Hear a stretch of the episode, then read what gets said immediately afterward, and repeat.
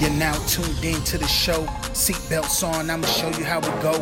Mind keeps spinning, but there's nowhere to go. It's a trap door to hell, I'ma let them all know.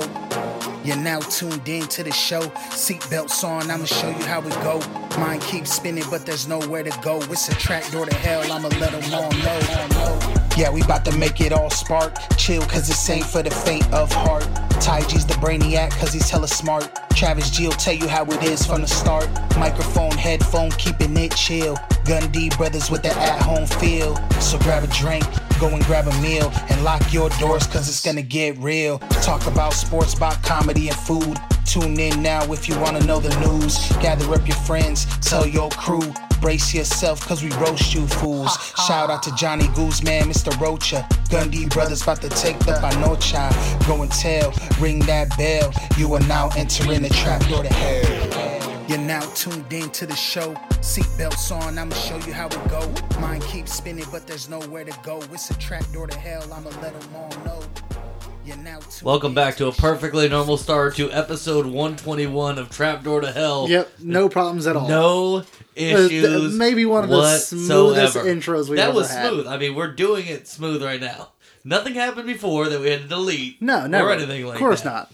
You know, Travis definitely Travis- didn't yell the N word or anything like that. Well, definitely not. yeah, definitely not. I also didn't fuck around with this new whole setup. You know, Travis didn't put our- the bongos on loop for 15 hours. we actually recorded this. We tried recording this yesterday night. Yeah, But it's yeah. just been bongo. it's just been bongos Just for the been the past 15 hours. Um, yeah, that was a one day, Tyler. One day, we'll be big enough. I mean, if you're still here with me, we'll be big enough. I don't know if you might leave for When I- another podcast when I pass that on. we can have our own producer, so we can just entertain the people, and I don't have to do every fucking thing. Look at Baby Yoda right there as our producer. He can press the buttons. Here we go, baby. This is not a visual podcast. Not yet. Not, Not yet. yet. It isn't. now that Travis knows how to make a webcam out of his phone. this thing's really going to take off. I hope so. I sure hope so. Yeah. I'm gonna get a futon for right there. You keep saying that. You just keep bringing that up. Casting couch. Yeah, I know. Well, I had one that was going to be for I think the funniest Facebook for free. That's what I, am trying to go. I think the for. best thing you should do is just buy a small, like, you know, two inch plastic couch and put it right there. Oh. Visual gag There, for our non visual podcast. It's only funny for me and you. first episode. First episode when we go when we go on YouTube, full Yeah. visual. Yes. You know, we'll have just Paw Patrol. Paw Patrol couch. Yes. but we'll just show that. And then we'll just slowly pan. No, we don't have two cameras camera setups. Not that fancy. I was gonna say we just switch over to me, and I'm sitting in like one of the Teenage Mutant Ninja Turtle ones that fold up. That go with the table. Yep, yep. Ah, Fancy. another week. So, real quick, off the top, um, why did nobody in the group text ask why I tried to FaceTime earlier? Uh, I thought it was an accident. I was on the, I was on the phone with Haley, so I seen it and I was like, "Well, I'm not answering this." And I was just kind of like, "Eh." I was there for four minutes. I I honestly thought you accidentally did that because I don't know how to f- how to do group FaceTimes or anything like that. You just go to the group you're in, and then you click You just the hit top where the group name, and it says FaceTime okay, right there. I wasn't sure if because I got a little voice crack. I yeah FaceTime right there. FaceTime. Um, yeah, so I was just like, maybe he did it on accident. And I was just like, uh, I don't care. And then after the phone call, about 10 minutes later, I was like, I wonder if they're all in there and they're just waiting on me. So I, I went to go try and find a place to where I could join it. There was no place. So I was like, nah, I don't care. So, you've never done this, so you don't understand how this works. When you FaceTime a group, it all shows up with everybody's name in little boxes, and it says waiting, waiting, waiting, and then it shows you in in Just your sitting view. there. Yeah. So I'm sitting there, and then I waited so long that nobody answered that the screen just turns black, and you're in this FaceTime group by yourself. By yourself. That, uh, It's, how it's embarrassing. just black, and How then me in the corner, and I go, you know, fuck these guys. So what was the reason for this call? Well, I was driving, so I couldn't text, okay. and I felt like the easiest way because I don't know how to make a. You know, I'm not gonna try and patch everybody in over a group call. Patch them in. what is that? What is so funny about that? I don't know. I was just thinking of like a, a 90s sitcom where they're all sitting on their beds and they're they're on the phone. It's like, don't worry, I'll patch in Jessica. Because that's real quick." exactly what you still have to do. Yeah. That opera that's you know what's hilarious is they know how to make FaceTime easy to join in and you can join in on like live feeds on Instagram and Yeah. people can accept you in. There's still only one way To to, add in a somebody, phone call. Add somebody to a phone call, which I don't know how to do. Never No, could. never figured it out. Um, no, I was gonna see what everybody was. What this is a trapdoor to curveballs and chair shots uh, group, by the way, people listening. I We was trying to patch everybody in to see what's going on this weekend. It's Labor Day. I think this is the perfect time to do the barbecue slash boxing match slash swimming match plus slash basketball match slash whatever. Um, I don't think that's a good weekend. They they got stuff going on, being as Cheese is going to be in Chicago, and Dominic has things that he's dealing with that I'm not going to air out on this podcast. But if you would like to know, I gladly tell you after the podcast. Don't care. Okay. They're not there. Yeah. Plain and simple. Yeah. Okay, well, I mean, we're Hate just to gonna see go it. wait for that boxing slash barbecue slash swimming slash bike offalon slash push up competition slash uh, wrestling match for another time. Yes. Yes. All of those things. Yes, Yes. for sure, all those things. Um, I uh, thinned out the herd on some Funko Pops, and I still have some for sale. Is that what these are up here? Yep. I just thought you were like, I would just want to prominently put these out. Nope, these ones are for sale. What happened to Mysterion? The box is fucked up. No shit. I don't. Oh, you just uh, when you got it, it got like that, or Uh, just- that box wasn't in great shape when I received it, damn. and then I think uh, in transit it got messed up even further. Uh, who the fuck is that fourth row over, second down? Fourth one. two, Fourth row, three, fourth. four, second. Who the fuck? Who the fuck is Noob Noob? um, ah, you got some an Entertainment Earth, Oscar the Grouch. You got some nice ones for the people out there. This is not a visual uh, I podcast sold- again. I sold basically cheap ones, but some guy who came drove all the way out here bought. Um, let's see.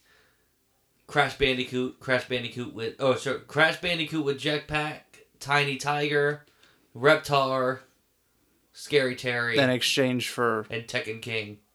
Sexual dollars. favors. Thirty dollars. Oh, okay. That's, I'm only doing cash.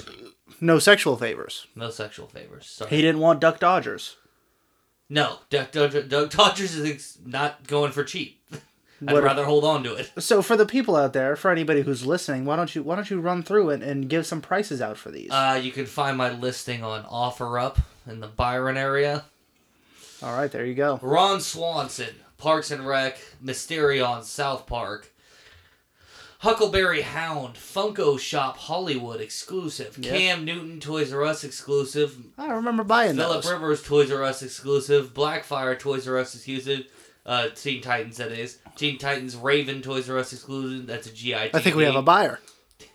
Ri- Riley Burgerson wants, Oscar wants the Grouch Entertainment Earth edition. That is an orange Oscar the Grouch. Taz Space Jam. That is the OG Space Jam, not the new one. Noob Noob who the fuck is that?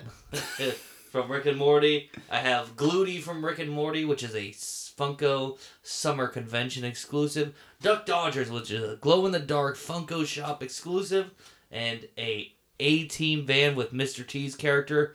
That one is bringing in the big bucks. All right. That A Team van, Yep. 130 some places. I'm only selling it for 100. Oh wow. Why are you getting rid of it if it's if it's so uh, valuable in the collection?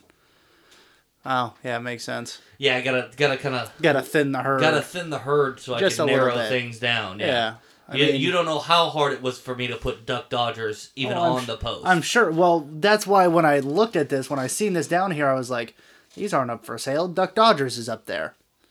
And Duck Dodgers wouldn't go up for sale. It's one of so my you- favorites. Remember we did our list of some of our favorites. So It's one of my favorites, but it just thinning- doesn't fit into the doesn't fit into the the, overall collection. so is it just is it col- all collection or is it just Funko? Because I would if I were gonna start anywhere, I'd start with the Monster Jam trucks.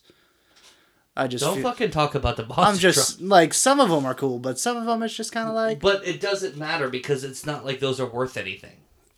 Those are That's only what I worth mean. something to me. Yeah, sentimental So value. there's no point in selling them. I mean, if you're gonna sell anything, you sell those trophies up there in the top left. Yeah, not mine. I think I have one of those up there, Yeah, something like that. yeah. So, yeah. I thought you were gonna save my fucking Street Shark hand puppet. Oh, never Oh, that. hell no. Never that. I would. Uh, I'd have to fist fight you if you decided to put those up for sale. But uh, what's new? You got anything you want to get off your I've been, chest? I've been very happy lately. I left my job at Amazon. Oh, that's right. We for, we did.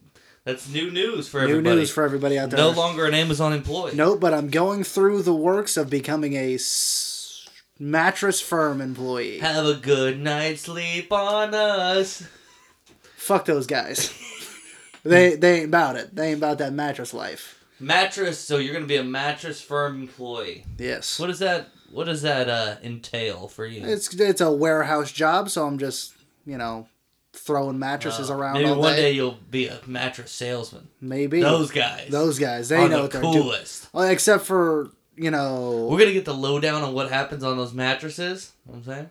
Yep. Oh yeah. Oh yeah. You never. You, you know what I'm saying? You know what I'm saying? yeah, I know Yeah. Before before they go out for sale. Yeah, buddy. That's right. Yeah. You gotta break in those springs. Yeah. They don't just feel like that on the showroom floor for nothing. No, it's just me laying in laying in there watching f- five episodes of Sons of Anarchy while eating five bags of chips. That's how that bitch gets broken in. Okay, well, you mentioned Sons of Anarchy. Are you into that right now or something? Um, yeah, I'm kind of getting back into it, rewatching. Okay, cool. That's yeah, cool, man. Yeah, yeah. So that's fun. So might it might be a little uh, our, our scheduling if this job does go through and everything goes out well. It's gonna get a little uh, funky out here because it would be a 12 to 9 p.m. shift. So we might be having some late podcasts. Jesus Christ. really? 12 to 9 p.m.? That's what they had. I know Lord. things you hate to see. Yeah. That Of. All right, I don't want to talk about it. Um, real quick though, I wanted to mention in this part of it because it doesn't really fit in, but one of the wildest stories has occurred in the sports world, Yes. and I'm just gonna plug it here. Bishop, what is it? Bishop Ranch. Bishop Bishop, Bishop, Bishop Sycamore. Sycamore. Yes, high school. High High High, School. high, quote unquote high school. So do you know about all all of what's happened with I've been Bishop? seeing a lot of it. Okay, so I'm gonna just go through and run through the story, and Ty, you interject whenever you can. This is, I think, this is just wild, and the listeners need to hear about this. Yeah. If they If they haven't already. Yes. Bishop Sycamore played a Sunday game against um, E. What's the name of the team? I don't know who they I, played. IMB, IMT. Some, something like that. But it was showcased on ESPN. It was on ESPN. This other school that they played against, IMG Academy, that's it, is the premier high school in all of United States. It's basically a college. They recruit players and they have the best team. It's hard for them to find people to play because they're so much better than everybody that they hurt players. Because, I mean, it's like putting a, you know, a professional, like even the worst. It's like putting Alabama against the JUCO of all JUCOs. Yeah. Like not a, not in a good sense, like a bad JUCO. Yeah, yeah, like Chabot. Just, sure. just throw Chabot out That's there. That's perfect. Fuck it. Well, I mean, for the people who know, that's whatever. Yeah. Tom Hanks went there. Tom Hanks went there. Definitely played football. Um, so they played, and after seeing this team, ESPN broadcasters noticed that this was uh, not really a real team.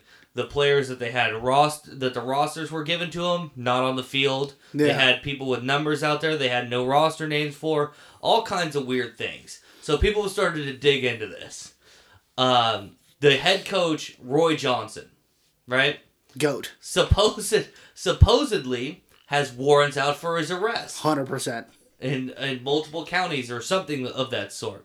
Uh, the team, this Bishop Sycamore team, is not sanctioned. They they claim to be from Ohio. Yeah. Uh, they're not sanctioned by any school district in Hawaii, in Ohio.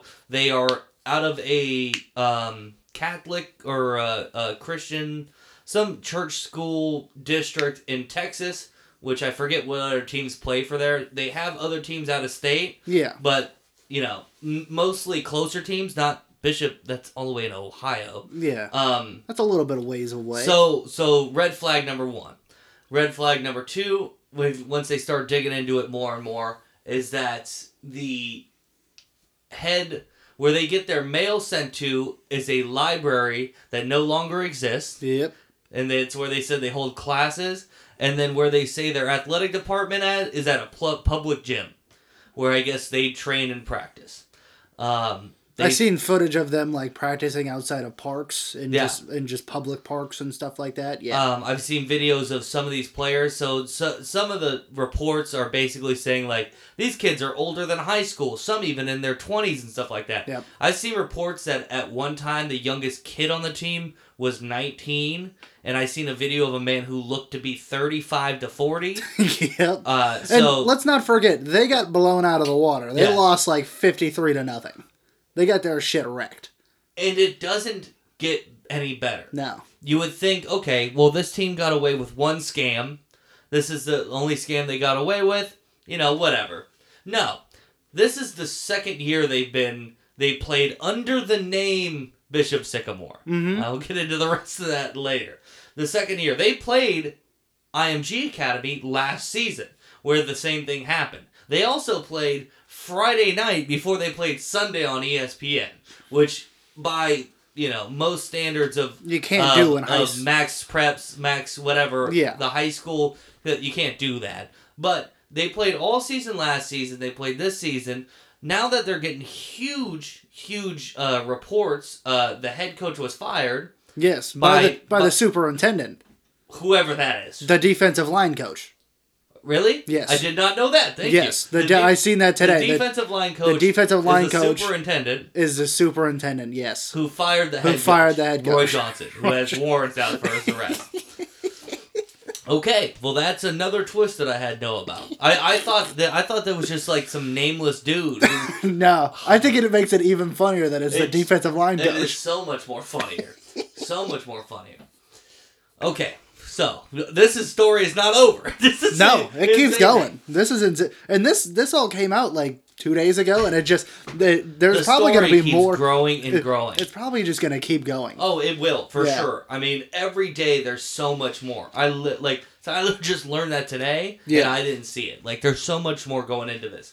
Um, also, so now that that report, I think I've got over the basis of what this Of- team is. yes, right. Yes, yes. Now that people are coming out and saying all this stuff. And there's been videos of during ESPN players switching helmets, switching jerseys, Jerseys, yeah. I mean, players playing offense and defense, multiple different positions, super weird. Players are coming back from past years, last year, and including back to when they were under a different name. Do you hmm. remember the name? I what they don't. were? It was like Faith of Christians Academy or something like that. I, th- I think I think it was like Christians of Faith or something of that sort. Super weird, super definitely fake name again. Christians of Faith Academy. Christians of Faith Academy. I did nail it. Yep, yep. um, players are coming back for coming under uh, saying that they played for them back then, and it was the same thing. There's no there's no classes. Some of these kids were 21 years old. They didn't make it into JUCO, so they went this route to try and at least show off some more skills playing some high school games. Um, I forgot about the ESPN people who did 'em. Whatever. I'll get back into it. Um, and that they they were told at one point that they would be on like uh, Last Chance U kind of thing uh to, the, and so to make them join the team they ended up staying in hotels players coming out saying that they like couldn't stay in hotels that some people had to sleep in but in the buses Yep. because the rooms weren't paid for because this is not a real school they don't have any real money um that uh parents of some of these kids who were maybe 18 or whatever like forced to shell out thousands of dollars for the whole school or the whole football program to stay in hotels so they could stay players who you know were obviously older robbing walgreens and walmarts during these stays in different uh, states Yeah. because they didn't have any food to eat while they were on the road in fucking sanity revert back and That- One, hold on, I'm hold reading on. right here. One player joined the team immediately after being released from jail. Yeah, Christian the Faith ended up, you know, having to close uh, whatever they were doing illegally Mm-hmm. and then rename because obviously it's not real. Yeah. Back to the ESPN thing. ESPN claims it's not any of their fault because they go out of their um, they do not book these talents. There's an outsourced company that's supposed to look up who these players are and vet the teams and stuff like that. But because quote unquote high school football teams are hard to vet their like I guess their players or anything to see if they're real, they just skipped over it and let them go on national TV. Yeah. Now this is the biggest scam. I don't know if they ever actually make any money or what this does for any of that, but it happened. So, what are some of your thoughts on it? I mean, first off, I don't know why like people would come at ESPN for it. It's an accident. It's a thing. Shit happens. What a fucking what a fucking shit show. Oh, like I don't know. I I don't know how to feel about it cuz overall, I don't really give a shit. I'm not big in the high school football. I'm not college football. I watch the NFL. That's about it. So I really don't give a shit that they broadcasted these guys. If anything, it makes it more enjoyable for me because now we're seeing all this and I can look back and laugh about how stupid all this shit is. This is absolutely insane. And Yeah. I, I think it's a hilarious thing that is being talked about right now, and I just could not go throughout this podcast without without having I mean, that. yeah, it has to be touched upon because this will probably go down as one of the the wildest stories of recent memory. Oh, for sure. Because the the amount of like the amount that had to go in for for Bishop what is it Bishop uh, Sycamore. Bishop Sycamore to get to this point is just insane.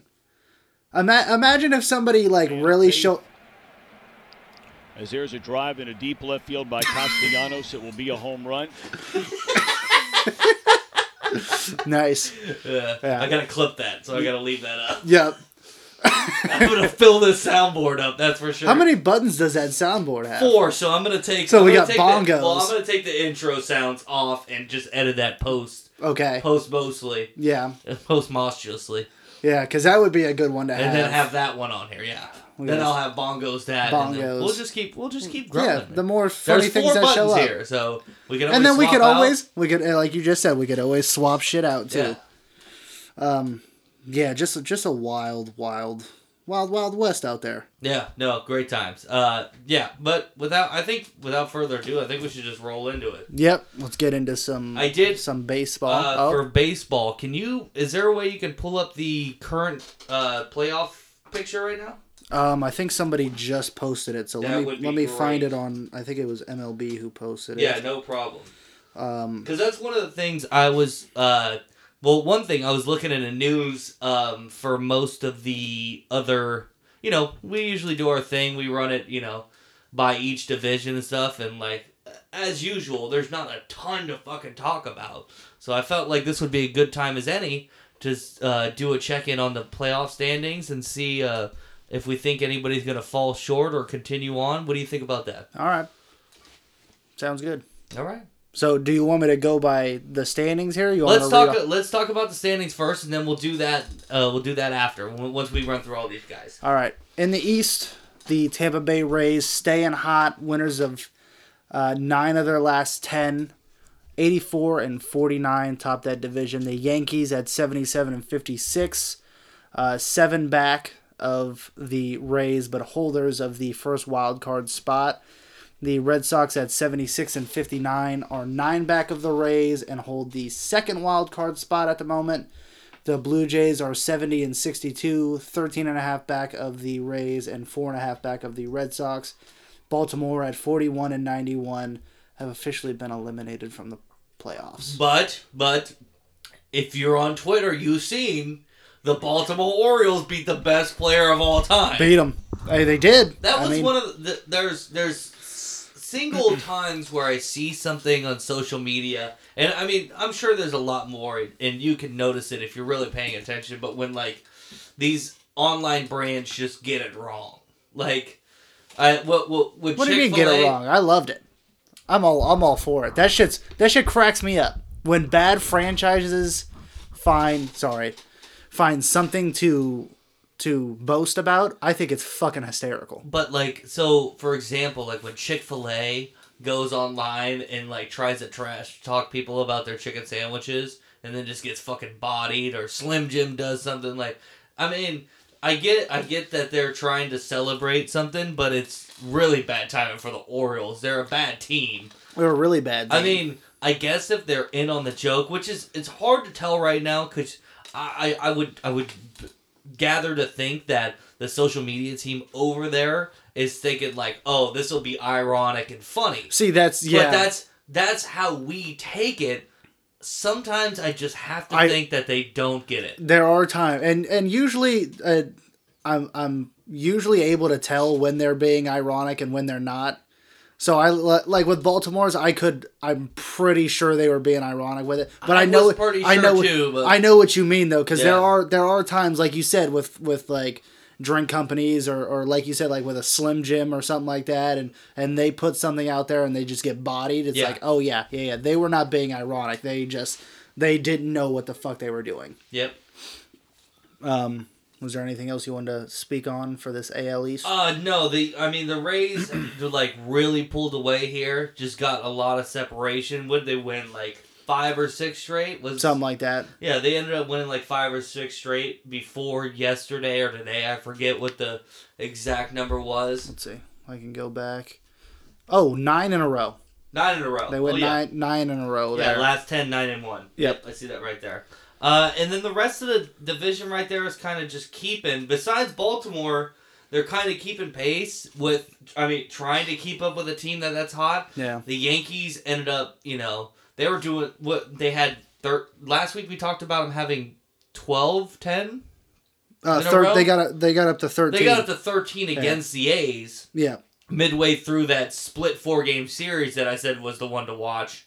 But um yeah, so I, they're doing their best. It's just, you know, when a team gets hot and it's just insane to see what Bo- how Boston has truly dropped. Yeah. I haven't heard about Chris Sale what he's doing over there, so I've really, you know, They're they're not really working him too much due to not wanting to overload him. So he's doing five six innings. He's he, somebody he- needs to write an article about that though. Yeah. It's insane. had- I try he- I try and see what's going on with him and there's just nothing.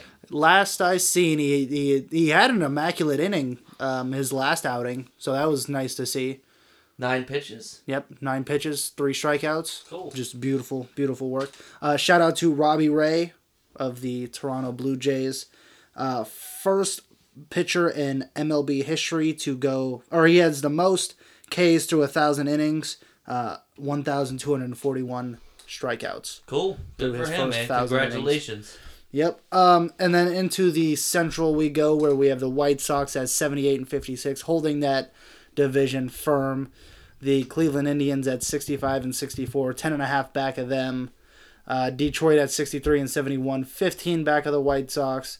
Kansas City at 59 and 72, and then Minnesota at 58 and 75. So this is one of the divisions why I wanted to talk about the other shit because there's not really anything here. no, like nothing. last week, the only thing we had to talk about was Miguel Cabrera's 500 home run. Yeah. So now we have nothing. Yep, true.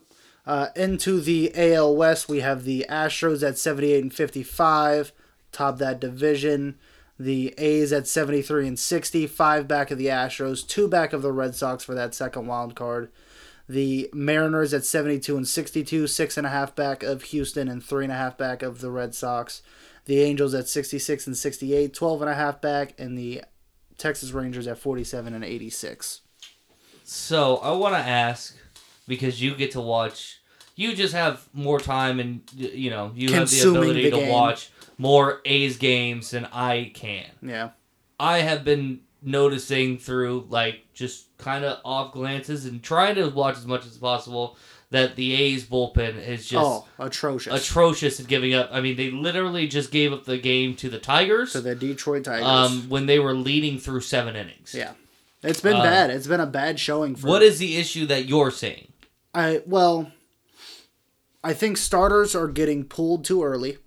I think they need to start going a little deeper into ball games. I, I So under- the bullpen's overworked. our bullpen is getting I think it's getting overworked, but at the same time, who we are going to hasn't been the best either. We've seen time after time Jake Diekman has been just getting absolutely lit up. Lou Trivino's been getting lit up. Um, some there was another guy that I just can't think of.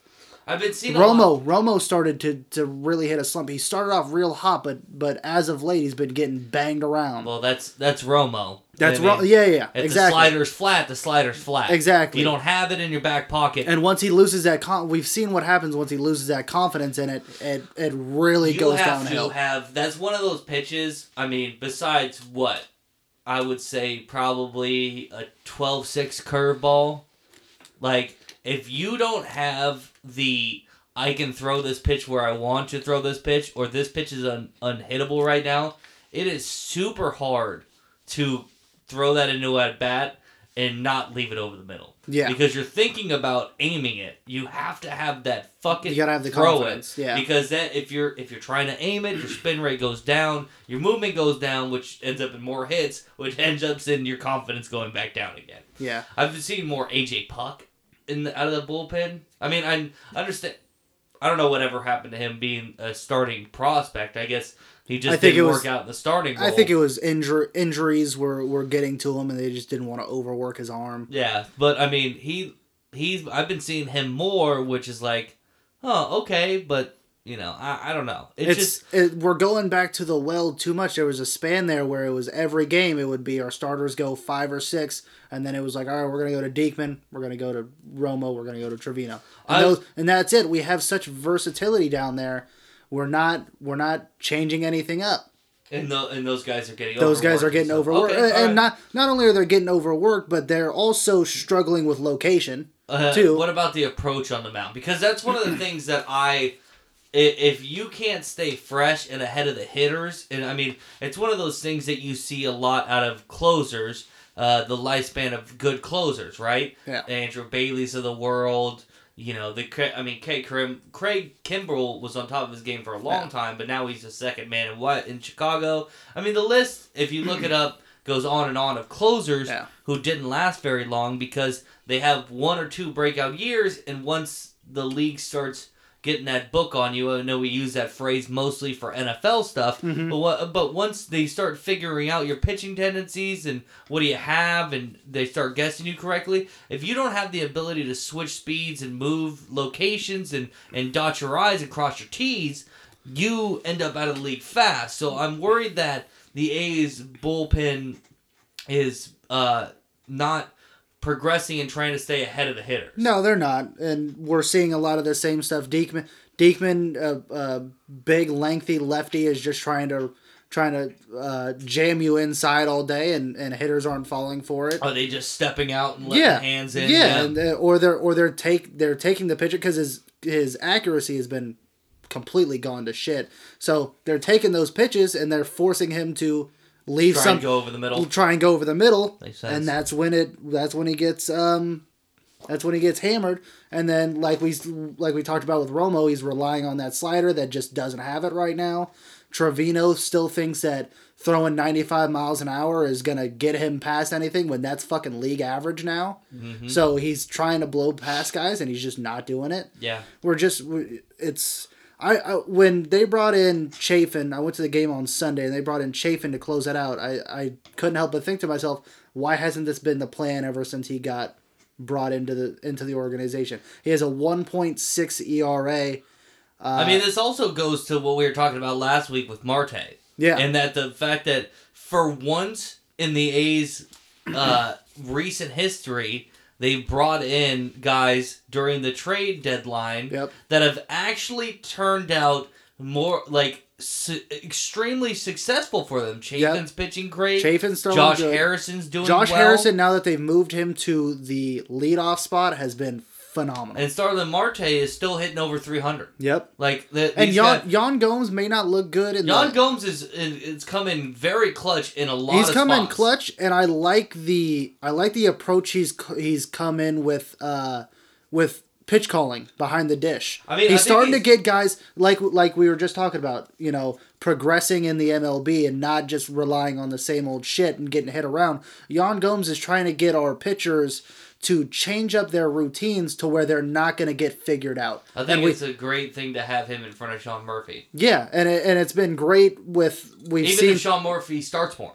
Yeah. Yeah. No, no, absolutely. He's he's a I keep hearing them talk about on when I listen on the radios and stuff like that about his work Yan Gomes' work ethic and how how serious he takes the study of the game and shit like that. And it's been great. That's And- one of those guys where you go future manager.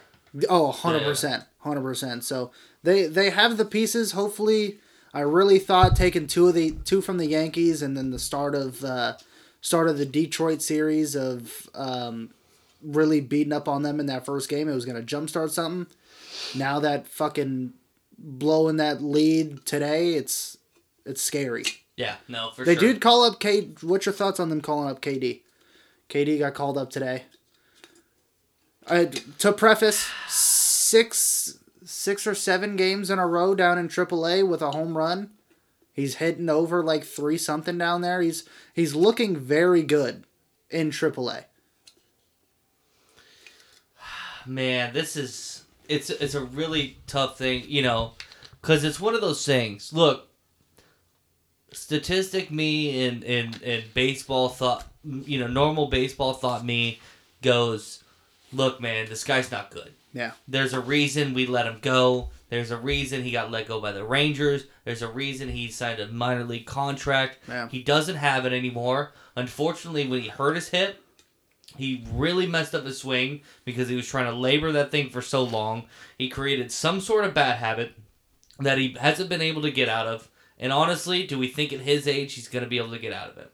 Now, on the other side of the the token, he did love playing with the A's. Yep. It was what it was. You know, he talked about extensively how he never wanted to leave. He enjoyed the ball club. He had his best seasons here with the A's Yep. and you you know you want to believe that bringing him back in in a in a playoff run after being down and out has that kind of um like loser or what am I trying to say underdog mentality Yes. that brings that out and plus him being back with the A's will give a little baseball love baseball mojo to that we all love the sport because this stuff can happen Mm-hmm. so like the over overwhelming feeling inside of me is that he can do that, he will do that because that is why we love the fucking game.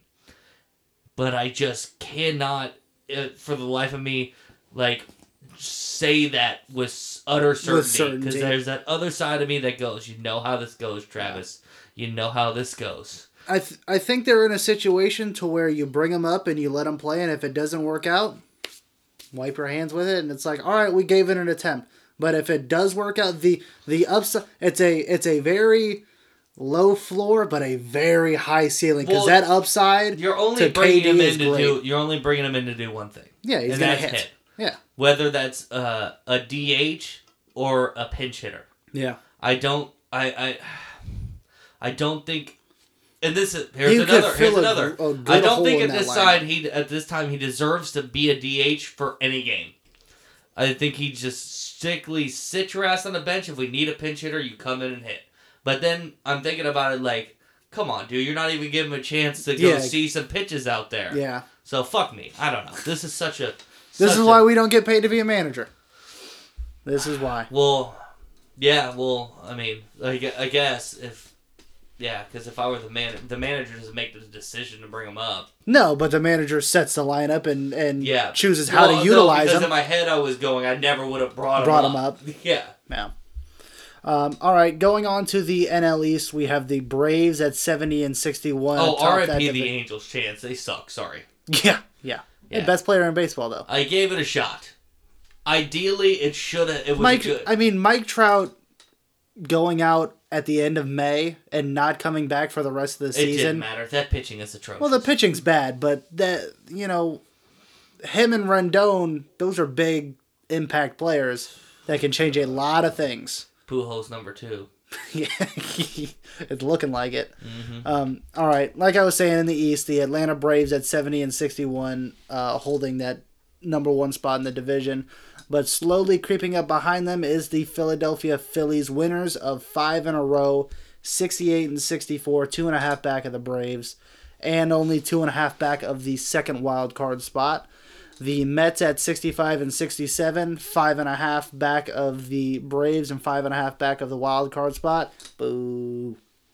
The Nats at 55 and 76 are 15 back, and the Marlins at 55 and 78 are 16 back. So it's great to see the Phillies play hot and get back into this. Bryce Also- Harper climbing up the ranks in NL, NL MVP mm, votes. I mean, if it comes season end of today, He'd be a front runner. I, I I would he would probably have my vote. yeah. But um, the Mets too. The Mets playing good right now. And Winners of the last three. Yeah, winners of the last three, and that's what the I think the main storyline coming out of this this um this division is, and that's Tyler alluded to it with the boo during the um during the talk about the Mets originally during the playoff stand or the the standings talk. So it's mainly Javi Baez and Francisco Lindor leading this, correct? Yes. They are. I think leading they are literally the only ones doing it. I, I I heard I heard one report say and other players. Oh, okay. So maybe. Possibly. Possibly. So they have started basically, uh, and you know, for all all real baseball fans know, you know, when teams are doing hot, when they're doing good, or they want to get things rolling, they usually create some kind of mojo thing. You'll see it. Somebody hits a double. They do it. What was the famous one for the Rangers? The claw and Oh, antler? claw and antlers. Yeah, that was some The A's have been doing ride the wave ride the wave. year. I mean, they're they're cool hand signals you God, can shoot to your players. claw and antlers. Claw and that was dude. so fucking cool. BLB claw and antlers. That was the coolest shit. Uh, doing that as a kid, I was like, ah, fucking. Yeah. Yeah. Yeah, that was so- good stuff. Um, because the Mets have been playing poorly, Francisco Lindor not been playing good, and he signed to a big contract. Javi Baez came over to the team, for him. yeah. traded for him for basically a rental, I think. Not playing good at all. Um, gets injured and then swings it like changeups that are 15 feet in front of him. I mean, just absurd shit. So I mean, the Mets fans boo him. Now, Which you see in baseball quite often when those Yeah, guys are, are are supposed to be performing well and don't. Yeah. They get booed. Yeah, I'll run through this and then we'll Yeah, give yeah, our thoughts about it. Um, the players now, Francisco Lindor and Javi Baez, like I said, are leading a team of they're putting thumbs down when they do something good and they're booing. Mhm. And they're basically, and you know, it wasn't confirmed anything until Javi Baez said in a post game conference that it is directed at the fans and that they feel slighted that the fans can't give them the benefit of the doubt and need to boo them every time they do something bad. So when they do something good now, they're gonna boo the fans. Yes. Day goes by, the uh, part of not the ownership, but the I think the um, I think like the the president of the ball club or, or somebody of that sort, because it wasn't the Dave Dave Gettle guy, Dave Gettleman. Is that who owns the team? Steve Cohen. Steve Cohen. It wasn't Steve Cohen. It was somebody else. I think president of baseball operations over there, or, or the general manager. I can't remember exactly. Came out and put out a thing saying that they do not endorse that the fa- that the players are booing the fans. The fans have every right to boo, and that the players do not and need to respect and blah blah blah blah blah. They don't stand with their players. This has created a stir because, you know, the players and the fans obviously had their thing, and that's what started this. And now the fans online are going after the Mets organization for not having their players' backs. So it's a wild clusterfuck that can only happen with the New York Mets. Yes. I want to get your thoughts about the entire situation. All right.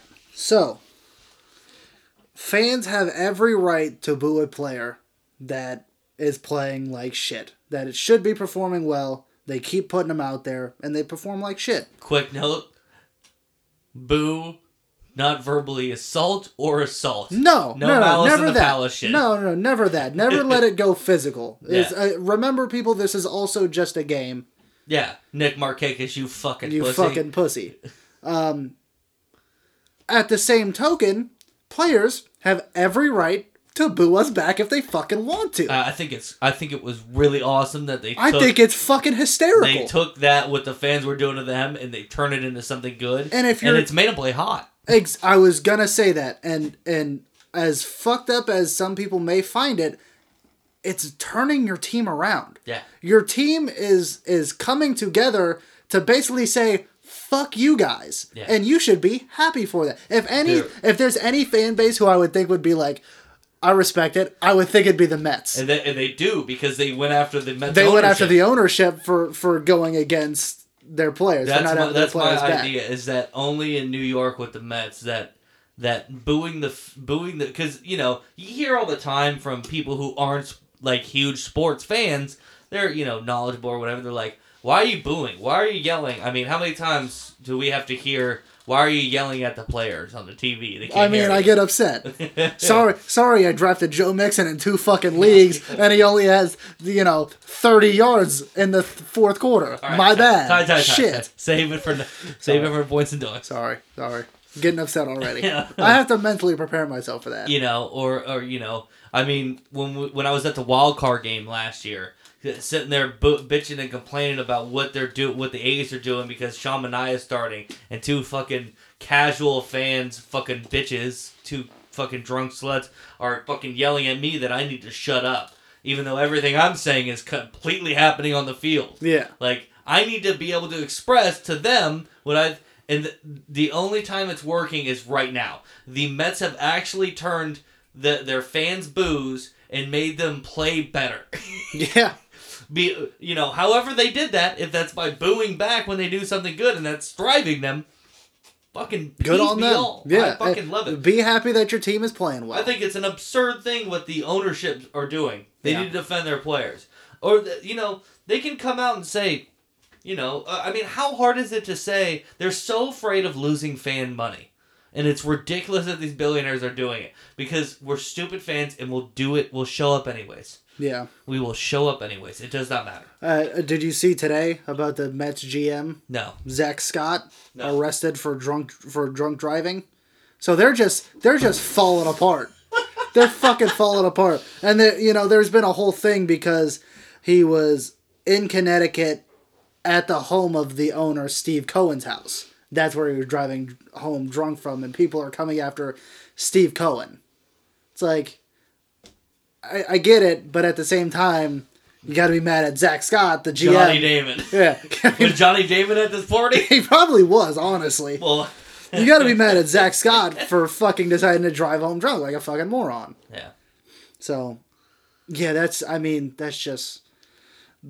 They got a The, whole, the they got a California lot Highway going. Safety Patrol is Uh, is urging you to not drive on this, drink and drive on this labor. Oh, wait, we don't do ads. Yeah, We're they- not famous yet. Not yet, not yet. Someone maybe give us a soon, maybe soon. ad. Give us an ad. Give us an ad. I'll read the fuck out of an ad. Yeah, so that's I'll read that The- ad so hard. that that Mets team is just they are all over the place. Great, but yeah, no, glad that, glad they're back. I, I I love that shit. So Yeah. All right. In the Central, we have the Brewers at 81 and 52, holders of the division. The Cincinnati Reds at 72 and 63, 10 back of the Brewers, but have that second wild card spot. The Cardinals at 68 and 64, 12 and a half back of the Brewers, but two and a half back of the Reds, and they are in a series right now. Um, the Cubs at 59 and 75, and the Pirates at 48 and 85 eliminated from the playoffs for the Pirates. Yeah, uh, RAP Pirates. This again, not much. I'm I'm glad that the um, Reds are in the wild card, but we talked about that last week. There's nothing really changing. Yeah.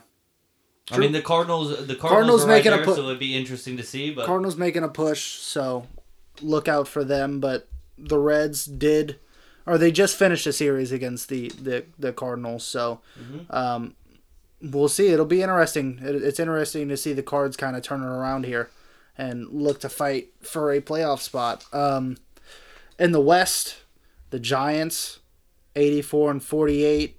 Um, holders of the division for now.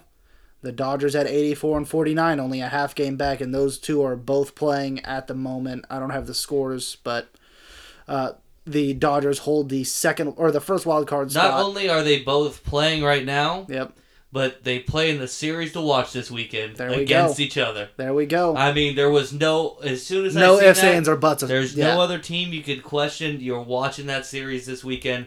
It is directly impacting playoff baseball. Yep. Uh, the Padres at 71 and 63, fallen 14 back of the Giants, but only a half game out of the wild card. And then the Colorado Rockies at 61 and 72, and the Diamondbacks at 45 and 90. Yep. Let's do let's do the playoffs then. All right, let me pull this back up on Instagram. Thank you. All right, so if the postseason started today, we would have Yankees in Boston in the wild card. Yep. We'd have Tampa Bay facing the winner of that wild card game, and we'd have Houston playing uh, playing against the White Sox Okay. in the American League. Okay. And the National Just run through it all. Yeah. in the National League, we'd have at the moment the Dodgers facing the Reds. Mm-hmm. Winner of that would play the Giants, and then we have the Braves and the Brewers playing in the other division series. Okay. First question I want to talk about. Um, what what teams do you see staying in their position as of now? I think the White Sox. The have White that Sox locked are up. locked I think the Astros have that locked up, and I think um, I, I think the um, and I think the Rays have that locked up. So you think the the, the leaders of the division, bam, Yeah, that's what I, I, at. I- at this point, I think the leaders of the division, the AL, are the only ones who I can see staying where they're at. Who I who I think will stay where they're at. I Most I for think- sure, the Astros and the White Sox. The See- Rays, I mean, it could if they go into a real deep slump here, they could. But I think they will continue to play good baseball. see. Uh, I'm I'm with you, except for I think I'd flop the Astros with the Rays. I think the You Rays. think the A's are going to come back? I like to. Th- I th- only five back, and even if it's not the A's, Seattle's starting to come around. Mm, Seattle's starting to come around, and Houston's been real streaky lately. They they've won a lot, but they've also when they lose, they lose big, and they've lost two in a row so far. So they they could be looking at a downhill slide, and they're going into San Diego this weekend, and Okay. San Diego's looking for a wild card spot. Um, on the National League side, I included National League side on mine. oh, you think it? I think the Brewers are locked. I'm not. I think the Brewers are locked. See, I'm not even confident in that. You think you think Cincinnati can can erase a ten game deficit? Oh, that, that's right. It's, 10 it's a games. ten game. That it's they have such a divide there that I think it's just too big to overcome. You know what? I'll agree with you. I think Milwaukee's the only team out of the NL that will stay. Yeah, I like sorry Giants fans, and I and it sucks to keep saying this, but I don't think they win the division. I don't I think they win I the think they get into the playoffs. They still stay in the playoffs for A sure. They're playing too good of. The problem is, is that the Dodgers are playing too good of. the fo- Dodgers are starting to heat right now. up right at the They right know time. when it. They know when they need to, and they've Yes. added even more and more guys over there. And unfortunately, the Giants, I just don't think can keep up. yeah. Um, Yeah, and I, I mean, I don't. I'm believing in Philadelphia now. yeah, I think Philly. I think Philly turns it around right here and, and really really kicks it into high gear to And take the that and the. Mets at Atlanta are a complete They're they're toss up. Yeah, they're lo- they're starting to, to lose it. Cincinnati, San Diego, who gets in? If though if if we're putting it down to those two, I'm gonna I'm just gonna automatically eliminate the Cardinals, even though they're only two and a half back. Cincinnati, San Diego. I think. I think Cincinnati holds on, because I think what what will be the fall of San Diego is another key injury, and Yeah. I'm a, I'm a uh, you know whether that's Tatis Knock on coming wood, out 'cause we again. don't want- Do you know. not knock knock on the side over there. Knock on your table. No, knock That's on, not wood. Just pretend it is. That's, but that I'm trying to really not jinx well, it. then knock on your penis. Oh, damn! Didn't think about that. Fuck. Fuck. Fuck. man, My bad. My bad. Yeah, unfortunately, I, I just Fernando Tatis has not been able to stay healthy. They've been moving him around. Now he's in the outfield. He's still playing hard. These guys are going to continue to play hard. It just seems like something's going to break Yeah. before before it bends. You know. Yeah. And uh, the the Reds are playing good baseball, and it seems to be more that they are they are playing wiser, smarter. Like the Padres are just all all out. There- know, there's that difference. It's it's the energy, you know. Cincinnati has fought back f- to get to the point that they're at. Whereas San Diego has been on a slide. They had that second wild card and were really in contention to take the first wild card from the Dodgers, and they've been on such a slide that that's that hurts the morale for a team. Panic makes men do strange things. Exactly, exactly. So That's what I'm afraid of. I'm I'm with you on on the Reds being the ones that get in. Um, do you think I seen this? Somebody somebody was talking about this. I don't remember exactly who. That might have been starting nine. If if that does happen and Cincinnati upsets the Dodgers, No. Oh, eh, do you think they change the rules? Do you think they make it permanently a three game series? Because the world would fucking lose their minds if if if But I- Cincinnati upsets and beats the Dodgers. I sure hope not. I yeah, but the way Rob Manfred, not is it Rob Manfred? It is. Yeah, you're right. Bro. I almost said the. I, you almost, were thinking Bud Selig. I was thinking Bud Selig, but the way Rob Manfred runs the league, That's the only reason I would say yes. that would be exactly. Yeah. He would be the type of person who would absolutely go in and be like, "Hey, we can't have this happen again." Because the Dodgers are out, we need to make this a three game series. I, I yeah. Not on the spot, obviously. They're not going to be I like, "Hey, it- wait, wait, wait a second, let's go back." I you think know? it's just because, like we've talked about multiple times, MLB does not know what's good for their business and what's not. no. Honestly, three game series I think is a little more fair to see who's going to move on because all the other games are series. Yeah, But you want to put fucking headlines? That's- you want to put yeah. your name in the fucking books? yeah. It's a great marketing strategy. You make them do that one game, It's and whoever great. fucking wins moves on. I don't Yeah. care what the next series is. No. That is appointment television for anybody watching. Anything can happen. Yep. The Super Bowl is the most viewed sports event. Championship. What? Well, yeah, uh, just just for people out there, it's the most viewed championship. What's what sport event is viewed more? Well, no, I uh, I agree that it's the most viewed sporting. Well, maybe the Olympics. No, not it. Because they're not centered on one night. If you were gonna take viewership over the whole thing, but Yeah. like everybody watches the Super Bowl. True. Everybody. Yeah. Um. Yeah. So, and that's one game, your best, my best. That's why it works. Now, like, I'm not gonna go far and say that the World Series needs to be Be one, one game. game. No, that's crazy. It's absurd. Yeah. It's absurd thing. Like baseball is 162 for a reason. You know, takes a lot. But to decide who's first kicked out of the playoffs, to put headlines out there, to make a splash in world news, Yeah. I think that's that's what they need to do. For for events like you're say like you're uh, putting out there, the Reds. Just imagine that. The yeah. Reds, upset the, Dodgers. pa- blockbuster Dodgers. Yeah. I The mean, Dodgers who just went out and got Max Scherzer and Trey that- Turner. you know that payroll differential and Yep. all that stuff would Yep. be amazing to see. Yeah, and just to see the, the Reds make a run into the playoffs like that would st- it would it would draw viewership viewership big time, and you want you know, you want that publicity. You want people talking about your game, and that's what you would get. That's what you get with the one game series. yeah. Um All right, I think that wraps up baseball pretty nicely. Uh, let's go into some NFL news. We got rosters down to 53 to 53 from their normal what like 80 or whatever whatever the hell they're at for preseason. We're not going to go through everybody who gets cut, everybody that gets added, all that shit It's just way too much. We'll just go over the key stuff. Yes. Gar- Gardner Minshew got traded to the Eagles Yes. for a 6 round pick. it's amazing to me that the Philadelphia Eagles can't even trust in their own judge- judgment with Jalen Hurts. Yeah, that's that's a bad look that you're going. Jalen Hurts. Yeah, that's a bad look that you're going out and you're trading for a guy who could honestly start at any given moment. Now I don't think that I don't think that, that their intention because I don't I don't think they gave up a whole bunch of Jacksonville No. for him. Just a sixth round. Yeah, they did what they could, and they're like, you know what, this is a great backup, and maybe we'll have a QB competition. Yeah, I just don't think that's the right thing, and I think if they try and make it a true competition, they're really missing out because Jalen Hurts needs all of the focus. yeah, They need, they honestly should bring in a guy who's a veteran who can help bring bring him along. absolutely. And that another that was another thing of on Jacksonville's part.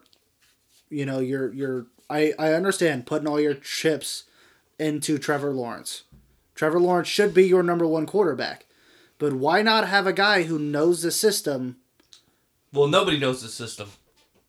Remember, Oh, that's right. They just got Urban Meyer. this is Urban Meyer. That's right. Yeah. All right, it makes a little bit more sense. This is why the change was made. Yeah, it makes more sense. And I like I like this opportunity for Gardner because he does go into a situation where he can win a win a starting job. Yeah. I like Gardner Minshew. I think he's got he's got some talent. We've only Back up. we've Back, I, I mean, I think we've only I- seen him I- in Jacksonville's offense. I honestly think he he runs he runs a perfectly fine offense where I think the Browns are a team that if he plays behind Baker, like he's he's a less good version of the same guy. yeah, He yeah, slings it, he plays with emotion, he's fun, he can do all the basics. That's what they have over there with Baker Mayfield. yeah. So if anything, it's kind of a backup plan for if anything happens to Baker, you have pretty much a perfect fill in. I mean, that's just what I'm seeing. I'm sure some other foot big football guy will point out something that's different. Yeah. You know, uh, because I haven't watched the tape on that. hey man, we uh, the only tape Travis watches is offensive line tape. All right, that's it. A big offensive line. team. Big offensive line tape. Me and Stephen in Yeah. Um, Yeah. So I mean, that's my opinion. I it just it doesn't seem like it works, but. The Jets' position is, or sorry, the Eagles' position. We talked about how I feel about what the Eagles are doing. They are a cluster fuck. Yes, indeed. Uh, Michael Strahan is getting his number retired by the Giants, so Yeah. good on him. I could have sworn his number was already retired. Yeah, I mean, if you were to ask me before you said that, I would have said I think so. Yeah, I would assume that his number was retired, but apparently not. Good time. Um, Good Morning America star well, that's how they Michael- did. That's how they did it. That's how they they told him he was gonna get it. Michael uh, Strahan. Yeah, that's how they told him he was gonna get his number retired. They trotted out. Uh, what's his name? Who's the? God damn it. Nope, Eli, Eli. They trotted out Eli in a box, and they had him jump out of the box. Oh, it was a. GMA thing. Yeah, it was a GMA thing. Of course it was. God damn. Um, they just know how to do entertainment. Yes, they do. Um, Chris Herndon has been traded to the Vikings for a fourth round pick. Um, uh, this comes on the heels of Minnesota's tight end Irv Smith Jr. tearing his ACL. They still for the have Kyle. Rudolph over there, correct? I don't think. Where is so. Kyle Rudolph? That's what I'm looking up right now. Uh, he plays for the Giants. Oh, okay. All right. Yeah. Yes. So they put all their chips into Irv Smith Jr. Yeah. He hurts himself. That stinks. They go get Chris Herndon. That Travis, fucking- big fan of Chris Herndon for a while there. No. He was your uh, Tre'Quan Smith. Did you what? Listen? Do you listen to Pardon My Take still? I've uh, this past week I haven't. Last week's stuff I did. Jerry O'Connell was on la- yesterday's episode. I didn't listen to it, yeah. You know, for every year he comes on and does his fantasy football. Yeah, I I I feel like a sense of connection the way he just says like he, he just talks about how he won't draft anybody from a certain team because this one person did that or that one person did that. It just reminds me where I go on these rants of like Tre'Quan Smith Yeah. and Chris Herndon Yeah. and these random names that I just go, do not fucking touch. You did it for too many years. you know who's gonna make that list one day? Not Joe Mixon. I'll tell you that. Joe Mixon every fucking year, buddy. Um, John Brown has been released by the Raiders after asking to be released. So he wanted out. We just signed him this past uh, Did this he past did he season. stand up on the table and he turned butt face to Chucky and then use his hands to make his butt cheeks go, Can I ask you a question? Why? Why, Travis? Can I ask no, I understand released? that, but why? Why not? God damn it. Who doesn't like an Ace Ventura pet detective joke? True. That is true. Everybody loves Ace Ventura, Pet, Pet Detective. Um, Still one of my favorite bits of all time is that when he's driving the car and he's acting like it's bumpy as shit. You know what I'm talking about, Yeah, right? yeah. I thought you were just gonna keep going with it. Oh god. Just do the whole bit. Oh, dude! Every time I'm driving, I just everyone's if I'm driving with somebody that like don't know that, I'll just fucking pull that bit out. it's a good one. Ah, That's a great one. Um, Mac Jones is the QB one for the New England Patriots. Cam Newton, see you later. you've been released. So this was a strange thing. It's been a topic of conversation going on for the past couple of weeks because Mac Jones has been playing so good, and because most people have come to terms with Cam Newton's not good anymore. And one of the things that's been going on is them saying like, look, if you keep Cam on the roster and you start Mac Jones and you announce him as the week one starter, it's kind of hard to go back to Cam Newton. Yeah. If you start Cam Newton and you announce him as number one, you can go to Mac Jones at any time during the season if Cam Newton does not perform. True. And I think it just Mac Jones is good has outweighed what um, Cam Newton has done good. And instead of having that strange dynamic, they just decided to release him. Bill Belichick said, "You know what? I don't look. He honestly Clear up the roster spot. honestly, if there's anybody who like when we talk about this, and we just talked about this um, with the Jets, and like maybe you should get a veteran quarterback to kind of lead them. Jaguars. Well, we know, or sorry, the Eagles. Eagles. I yeah. said the Jets, but I meant the Eagles because it hurts and um, what's his name? Gardner Minshew. Gardner Minshew. But if there's any coach that uh, that's running an offensive program and he's still got uh, Brian, uh, what's his name over there is the OC. Who's the OC? Who's the OC of Fuck. Patriots? Jesus Christ! I cannot what think of his name. Mo- uh, I don't know why I was gonna say Brian Schottenheimer, but that's not it. yeah. Um, sorry about this, guys. This is a real dumb moment. Is it even a Brian? Uh, sorry, Josh McDaniels. There it is. Uh, excuse me. I can't believe I forgot that. Uh, I forget because he was supposed to be the Colts head coach. Yeah. Never forget. Josh McDaniels is the OC. I think it you is one of the few guys you trust to go. I don't think you necessarily need a veteran presence there to help Mac Jones along. I think he's got what he needs. yeah. And they've had what's his name in the Colt in the organization for years before Cam Newton was there, right? Yes. So unfortunately, I don't see Cam going anywhere. I was that was gonna be my next question. Is is there He a landing spot for Cam? He will be sitting on the sidelines until somebody loses a quarterback. I mean, look at look at how long it took for him to get signed with the Patriots. I think he was out for what a year and a half, maybe maybe more longer than Well, that. Well, I mean, it wasn't. He was still with the Panthers. I thought he was, He was released. just injured. Oh, okay. I thought he was. I thought he was a, a free agent that whole time. No, he was he was with the Panthers, but he was injured. Then when they got rid of Ron Rivera, remember Yeah. they got rid of him at the same time once he it. came back from injury, and then that's when during that off season nobody wanted him until like the last very very last moment. That's when the Patriots. Patriots swooped him up at the very last moment, but that whole season before he was on the Patriots team. Yeah. Or sorry, Panthers team. And then I don't really see Cam Newton, even though he is a veteran of the league. I don't see him being because we just talked about the Eagles should go out and get a veteran presence behind one of their rookie guys. I don't see him being that presence for anybody out there. I mean, he could do it in Philadelphia. I don't Phil- think I don't think that's terrible. Jalen Hurts, learning from him, he was a mobile quarterback of some sort. That that would be the only thing is what mobile quarterback. Uh, maybe maybe Lamar, Kyler Murray, Kyler Murray too. But I don't know. but I think Kyler Murray's doing well enough for himself to where think he, doesn't need it. I don't think he has that much to offer. yeah. I really don't. Uh, so, like I said, he'll sit at home until there's an injury and somebody needs a spot for him, and um, I think he'll end up retiring soon. Yeah. Uh, and then the last bit of news here from the Baltimore Ravens J.K. Dobbins tears his ACL, done for the season. Um, stinks, dude. Real stinks. Tough to tough to be a Ravens fan right now. That backfield doesn't look too good. Yeah, no, it's uh.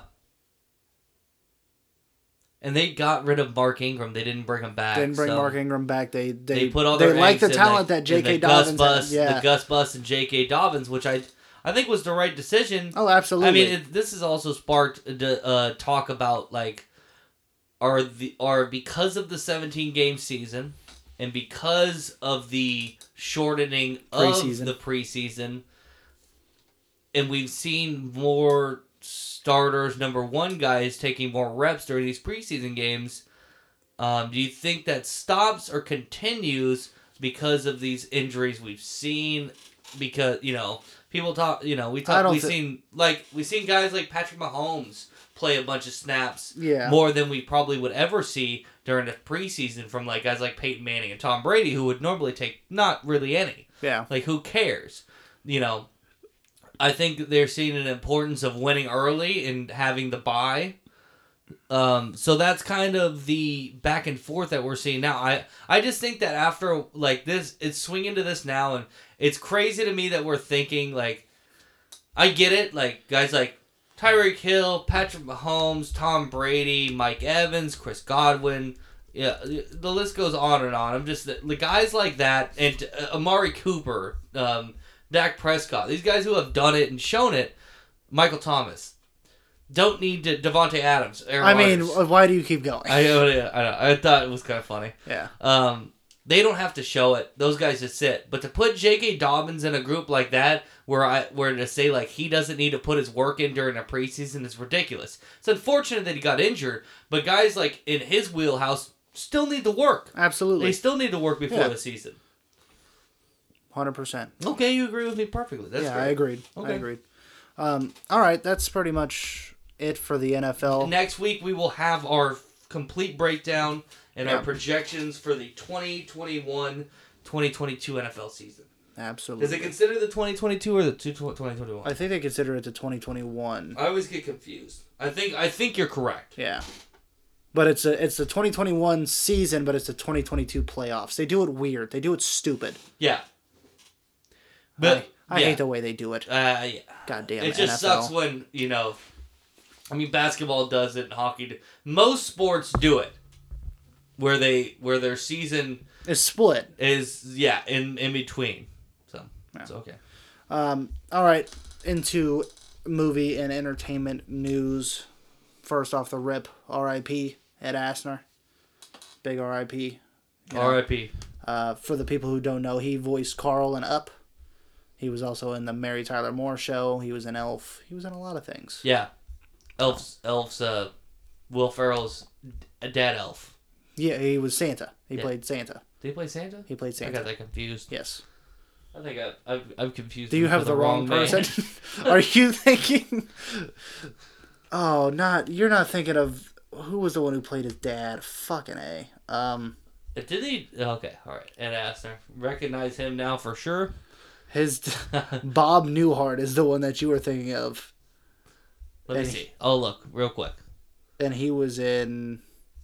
No, yes, Bob Newhart. That's what I was thinking of. Yeah, Yep. no, that's different person, different person. Oh Understand my the mix. god, he looks like a corpse in this picture, though. He should be dead. you guys Je- can see this right now. Jesus Christ. He, Um, he was yeah. in the Bob Newhart show. the Bob Newhart show. Yeah, so big R.I.P. I seen Disney did a did a cool uh, dedication for him or a thing during one of their parades or shows. Yeah, they Past. they put the lights to turn the castle into the up house. Yeah, so big R.I.P. All Yep, right, R.I.P.. uh, Top Gun has been delayed to May 27th of 2022. Gets pushed back even further. I don't understand. Why. I don't. I don't get why they del- Tell me why. they delayed that, and then they also delayed Mission Impossible Seven to September 30th of 2022. Tell me why. Yeah, like why are why are these movies getting pushed back? No idea. No idea. I don't get it. I don't get it. Um, They still don't feel like there's enough market in cinemas. Don't know. maybe, but uh, Venom. Venom had a very bad poster. Did you see that poster? No, I didn't see it. Oh Jesus! Pull pull it up. Okay, how do I Uh, look? What should I type in? Just look up Venom. Let there be carnage poster. Venom. It looked so bad. Like the the the the way they made Woody Harrelson look. Why is it just Venom pops? It's Which- that. I think it's that first one right That there. first Pull- one? Yes. What Look the at fuck Woody is wrong Harrelson. with Woody Harrelson. Woody Harrelson looks like he like they took him and they're like, "Hey, you're gonna play in a teenage teenage movie. Here's this bad haircut." We're gonna really de-age the shit out of you for no reason. Uh, that's so Tom strange. Hardy doesn't look that good. Just the peop the faces don't look good. A lot of Photoshop going on here. Oh my god, the editing was bad. A lot of Photoshop going on here. Yeah, that. Oh God, I, I took one look at that and I was like, just Wood, just Woody Harrelson to begin with is is probably the worst of it. Yeah, that's just that's tough. That's a tough look for for Yeah, it's not the creators of those posters. Not great at all. Um, all right, Dennis Rodman is getting a film that's going to chronicle his his Vegas infamous trip. Vegas trip during the NBA Finals. Why? Why are they going to make this movie? I don't know. I don't care. It, yeah, like who gives a shit? I would. And I, who you gives know a what shit would if- be the best bit of all time? If it was just Hangover Four. they just did. They Hang- just did Hangover They just 4. made it Hangover Four. and they just you know Dennis Rodman just happened to be there. That'd be pretty funny. The only thing I would look for, and it didn't even happen during this trip, is Rodman breaking his dick on multiple occasions. Like that. If there's ever a story to tell, Have you ever watched the I watched cartoon the yeah Vice I watched thing? I watched the Vice thing that they did. Okay, cool. Yeah, that was that that was funny. Um, there was a teaser for the movie The Guilty, which is going to star Jake Gyllenhaal. Did you see the teaser for this? Uh, it's just him talking on the phone, It's yeah, it's a phone call, and I was getting vibes. What was that Halle Berry movie? taking a Pelham one two three. That I don't even think Halle Berry was in that movie. Yeah, with Denzel Washington. okay, but that's not the movie I was talking about. What's the movie? What's the movie where she's the she's the uh the call person for the FBI or for the cops? Oh, the sorry, this is wrong. John Travolta was the one. John Travolta was the one who took the train. Denzel Washington was the one who was on the phone as the police thing. Uh, let me see. Was Halle Berry? th- That's not what I was asking. Was No, Halle Berry in that she movie? was not in that movie. Then what the fuck? but it's the same concept. Same premise. Yeah. Same the call. premise. It's literally called the call. to yeah, so 2013. I was getting major vibes of that, but instead of Halle Berry, I don't know if I've ever watched this movie. I remember watching it. It was one of those movies where. Uh, remember when Auntie Jody was coming over every weekend to watch There's a movies bass and in my ass. exactly. When Auntie Jody was coming over every weekend to watch movies and eat all our food. I wasn't there. Yeah, it was one of those. Daddy wasn't there. It was well, yikes. It was one of those movies that we Yeah, just that watched in the I was gonna do an Austin Powers bit. kind of kind of turned out a little a little sus there. But yeah, I know that was super sus. I'm sorry, everybody. Yeah, but um, I think Gyllenhaal would do well in a movie like this. We'll see. I don't. I I I may yeah sure. Obviously, he's a fantastic actor, actor, and I love great the actor. shit he's in. So Uh, and then there was a trailer for a Bener- Benedict Cumberbatch movie called The Power of the Dog, Western movie. Western Hell movie. yeah. Hit Netflix on December first. We'll be reviewing that. Okay, I when I watched this trailer, I said I don't really give two shits about this movie, so I'm Dude, not a Western person. You're not a Western person. Not a Western I love guy. a good Western. Yeah, so So this is the one. What was the name of that movie? I wanted to read. Power the of the Dog. because all it is um in the in that trailer is just him humming or, or whistling Yep. and then they show the different characters this has benedict cumberbatch kirsten dunst jesse plemons elizabeth moss thomasin mckenzie It's got a very good cast. great cast uh two brothers and a co-owner uh, and co-owners of a montana ranch duel after one of them gets married so i The Ranch. This is just the Ranch. I think I think one of them um, gets married to Kirsten Dunst's character, and the other Benedict Cumberbatch character is the bad guy, and he's trying to like take her, and he ends up battling his brother over it. I'm not sure, but good boy Jesse Plemons is in it. So Oh, Plemons okay. Never it. mind. Turning it around. I didn't. I, again, I watched. I watched thirty seconds of this trailer, and I said, Yeah, because there's not fuck. much in this trailer. It doesn't Yeah. really tell you what's going on. I yeah. Let me see if the IMDb has a better. synopsis. Yeah. Yeah, this was one. Of, yeah, this is here, one of those this where I was one's just like, ah. Charismatic rancher Phil Burbank, which is Benedict Cumberbatch's, inspires fear and awe in those around him. When his brother brings home a new wife and her son, Phil torments them until he finds himself exposed to the possibility of love. So I, I, I, you know, I'm not too. I'm interested in it, but I love westerns. So Now that I'm thinking, I should read the synopsis for The Guilty. A demoted police officer assigned to a call dispatch desk is conflicted when he receives an emergency phone call from a kidnapped woman. That's I. Why did you read that? Just because I thought they would have a better synopsis because the the teaser didn't really give you shit, but it did tell me that it was a demoted police officer, so conflict. conflict. Okay, all right. Yep, there you go. That's all I had for movie news. There was not a lot going on. I should have put the bongos on after I read the Benedict Cumberbatch thing about the possibility of love. yeah, god damn it, I'm really slipping today. Yeah, come on, dude. You got to be on that I shit. focused all on the on the on the Reds on the Castellanos home run call. yes. Forgot about all this. Okay, yeah. So All right. Um, Marvel's What If? Nope, Oh wait, sorry. American Horror Story. Yes. So a quick, um, what's the name of this series? Sorry, this. Oh, what they call it? I Red it. something. I got it. Um, I just watched it today. What they call it? Red. Red Dragon? No. Red Dragon was Hannibal Lecter's third movie. uh, I don't see the name of the series Yeah, or whatever. the name of the season, but so I'm sorry. We talked about how American Horror Story was doing American Horror Stories, which was a different thing, and it was like solo episodes. And we talked about how the first couple episodes we didn't like that much, and that we were gonna not talk about them. Blah blah blah blah blah.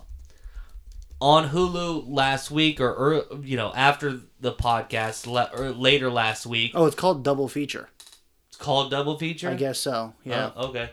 Um, so realize that American Horror Story, because American Horror Stories on Hulu shows up different as its own season, season one.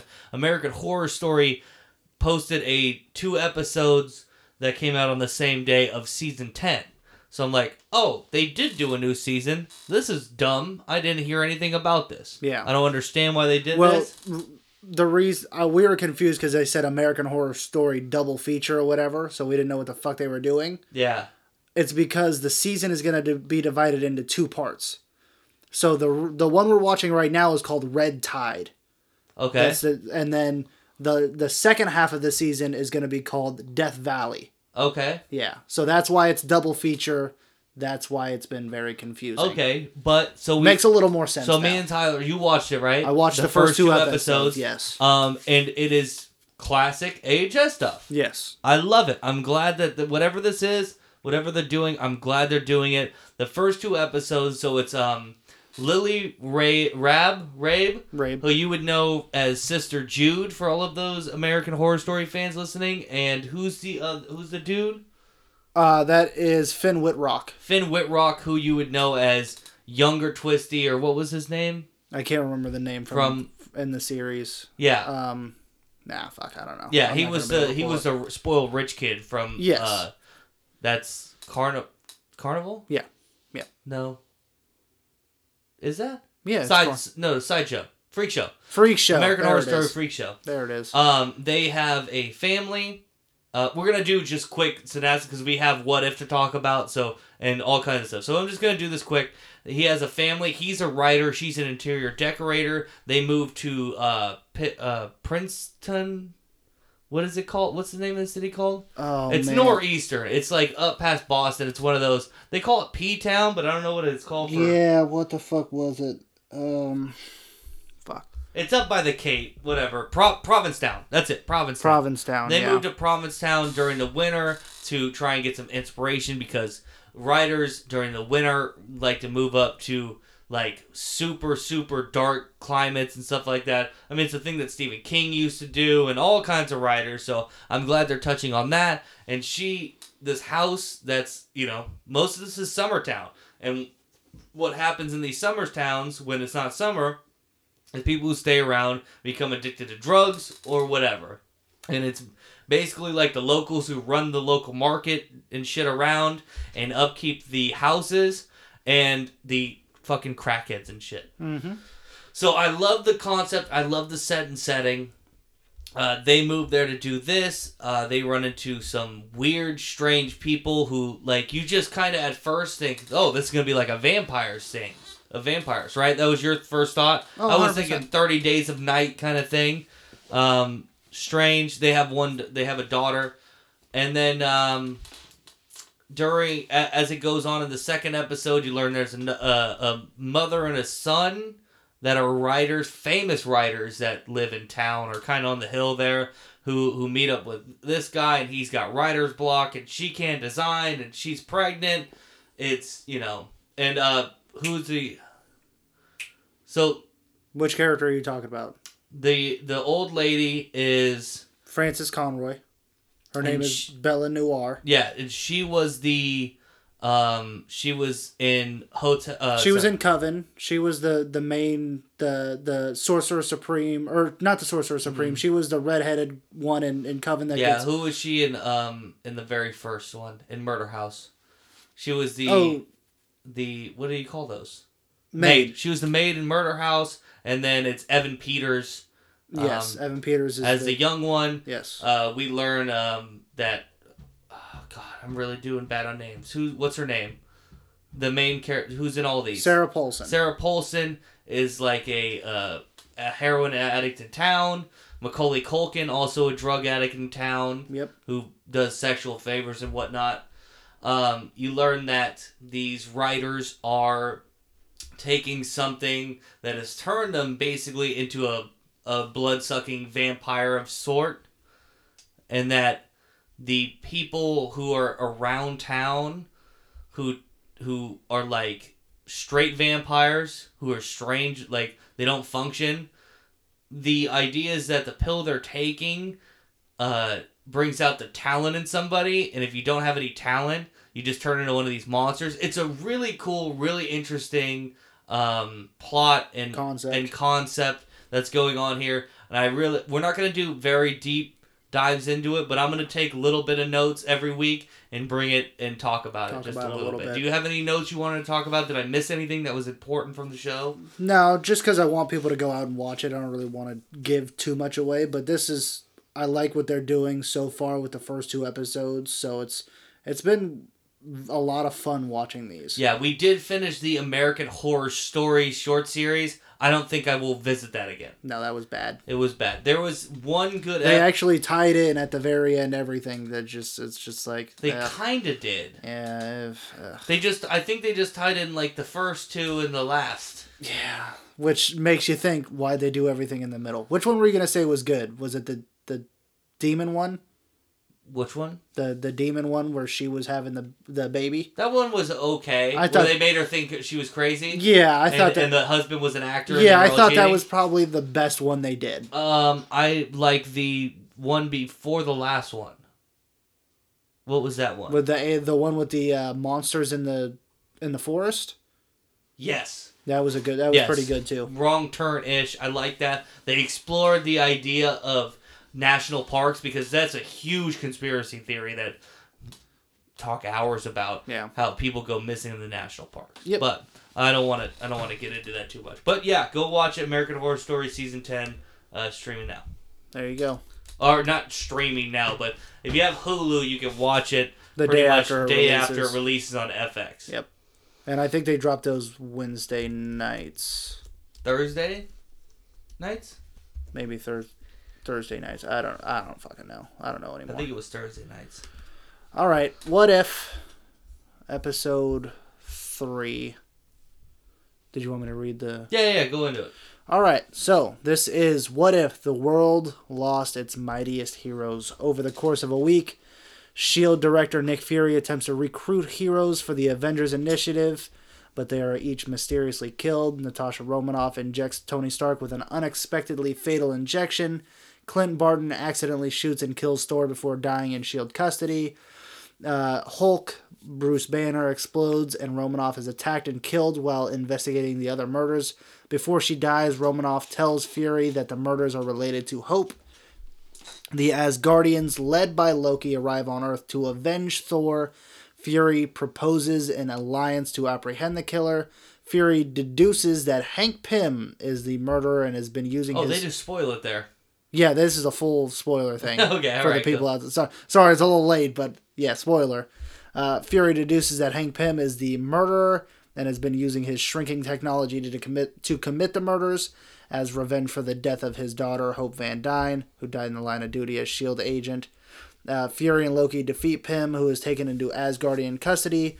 Loki chooses to stay on Earth, becoming its ruler. Fury begins assembling more. President hu- Loki. Yep.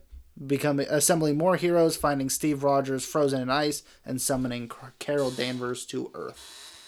Okay, so this takes place basically over the events of Iron Man two or three. Yeah, they call it Iron what, Man three. what do they call it? Nick Fury's Big Week or something Yeah, like that. Yeah, because it's Iron Man three. Iron Man two. Iron Man two. Yeah, Iron Man two, uh, the Incredible Hulk, The Incredible Hulk. Thor. Thor, and, and then yeah, that's that's his week Yeah. right there. Yeah, when he's when he's kind of and you don't see it at all. You kind of just have to tie it all together that this is all happening at the same time when he's putting the trying to collect all the Avengers. Yep. Um, so I thought that was an interest, interesting timeline part that they had going. Uh, what at what point did you realize this was Hank Pym? Um, I honestly, I think I didn't think Hank. I thought it was when they said, you know, this is for Hope or whatever. This is related to Hope. I thought it was gonna be Hope. Okay. Yeah, so I didn't. I didn't come down to Hank Pym. When did you find it out? Uh, which you said it's all about hope. Okay. And and um and he was fought and she was being fought because I know that I know that hope um the reason if it were if it were hope she would have chose her words differently. She would have said it's hope, Yeah, right? yeah. So I was like it's all about hope. it's all about Hope. And then I'm thinking what cuz it almost drove him crazy just having what happened to his wife. yes, But Yes. his daughter was around to keep him crazy, uh, to, keep keep, him him sane. sane. and from and from like he separated from the Avengers Initiative and everything that they were doing, including Stark Industries. He separated completely. So uh, and but he was just with his daughter, continuing pim, his own scientist uh, scientific ex- explorations. yes, So I knew at that point, like, oh, it's got to be him because he was one step away if his daughter was lost. And in this world, who knows? Like, we're just assuming that everything has gone up the same way. The actual event that caused this, we're not seeing. The actual event that caused this was her dying because of another choice that was made when she was working with them mm-hmm. what or however which way you want to spin it. But I, I kind of figured that out when she was fighting when he was fighting Romanoff inside the thing. But I, I thought it was an interesting thing, you know. Uh, having all the Avengers die like that, it really hurt to see Thor get stung with a fucking with a fucking arrow. President Yeah. Logan was cool. I, I you know, at first I was thinking I love the concept of what they did At of first- killing them all off. Yeah, at first I was thinking like, all right, is this where we get our first Kang the Conqueror variant? May yeah, The, uh, just what I was thinking Just- at first yeah. before before it became apparent. Like, like, like I'm thinking, okay, in this in this world in this timeline, he's already conquered time travel, and he's going to these exact moments where like he could swap the stuff that goes into Tony and inject him with it mm-hmm. where he can give the Hulk something while he's sleeping. Like he can slot into these times, and, yeah, and, and, lessen the lessen the Avengers so that he could take over. and create this this line. And then you know when when Black Widow was getting beat up by nothing, I was like, okay, that Makes mind. sense. Yeah. yeah, yeah. Um, Johnny Roca asked a question. Yep. So let me let me read that off. Um, so far, we've had an alternate universe version of Captain America: First Soldier, Black Panther and the Guardians, and now the Avengers. What alternate universe scenario would you like to see in a future episode? Deadpool kills the Marvel universe. That would be cool. I know that was a big com- I know that was a big comic, and um, a lot of people would love to see that. Me being included, that would be fucking awesome. Uh, Great Hulk stuff would be cool. Um, like seeing these different because there's so many different variations of Hulk would be interesting. Yeah. Um, yeah, don't I mean, Because they've talked about um, what's the general from the Hulk, the older man. He was Uh, General Ross. he was in WandaVision and he looks sick, right? Oh, he was in uh, Black Widow. Black, Black Widow, Widow, he looked and really he sick. and he looks sick. And they were talking about how maybe he took himself and he may become Red Hulk or some sort of you know Yeah. something like that. Yeah. I mean, be interesting to see, but yeah, I uh, one that comes to my mind would be, what if the other half of the universe got snapped? So what would what would it be like? How would it look if everybody who didn't get dusted did get dusted, and and vice versa? What that team would look like, how they'd work together, it'd be an interesting thing. is that a comic line? I don't know, but that was just an alternate universe. That, or what if Captain Marvel was never made into a movie? You know, what Okay. if what if that whole thing just wasn't there? Yeah. Big thumbs up. Um, yeah. So next week we have what if. It's so interesting Oh, too because like uh because we haven't been able to because these this MCU does not include anything from the X-Men line as far as we can tell. yeah. I think we're I think we're keeping I think Deadpool is kind of going to be unilateral. I think at this point they can't do anything about that. And they may keep Logan kind of canon Mm-hmm. like uh what's his name? Reviewed his movie last week. Hugh Jackman. Hugh Jackman's Logan or you know his Wolverine character uh canon in the MCU just because how great it that character is. I I really don't know until we start introducing these X-Men in and we see what storylines they're taking then I, I can't really make an opinion on what ifs I want to see because a lot of them have to do with the X-Men Yeah. or the Fantastic Four That too. Yeah. because we just haven't seen We haven't. Well, there's that. still there's still so much to Marvel that I just mean, hasn't like been a, a great yet. what if would be what if uh who was the um I'm sorry I'm this is really fun the African American guy who was shot with the super soldier serum that we Oh, oh, during from uh, from Falcon and the Winter Soldier. Yes, I can't think. I can't think of his name uh, off the top of my head, but I know who you're talking yeah it about. I'm seems sure. really insensitive that I forgot that I mean, and it's it- right there it- at the tip of my tongue is it really because he wasn't really a main player in Falcon? but and that Winter would be a cool what if as well start with an H. fuck Let's see. Go into the cast to find him. Uh, Isaiah Bradley. Isaiah Bradley There it is.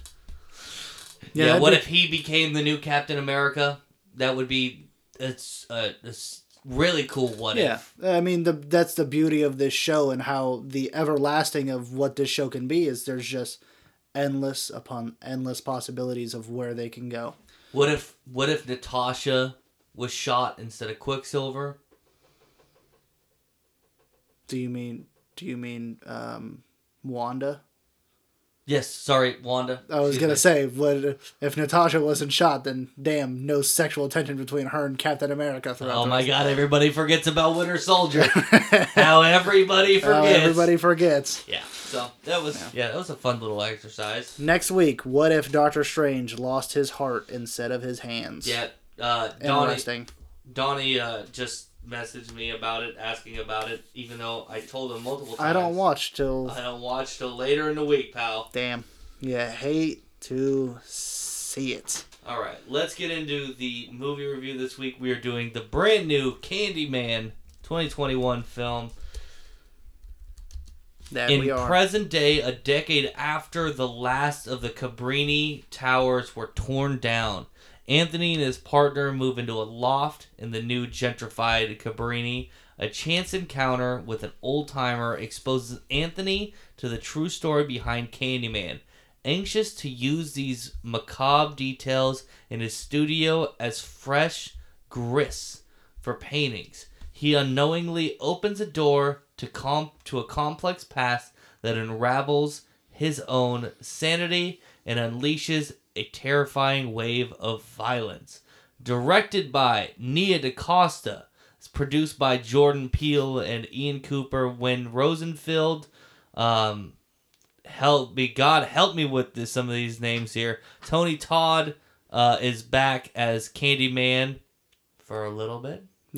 For- part of the movie. For a touch. Uh, Yahya Abdul Mateen the second That a boy. is Anthony, the lead character. Uh, Teyonah Parris is Brianna, his his uh, f- uh, Girlfriend. significant other. Yeah. yep. Uh, Colman Domingo is William Burke, the elder gentleman they talk about. Vanessa Estelle is back as Anne Marie. What was her full name? Anne Marie Williams. Um, Anne Marie McCoy now. Marie McCoy, whatever you want to call it. Yep. Um, yeah, I don't think we need to do the cast anymore. Uh, this Nathan ha- Stewart, Jarrett, uh, Troy Cartwright. Uh, great comedic relief. Oh, the the gay brother. Yes. Okay, yeah, he was he was well.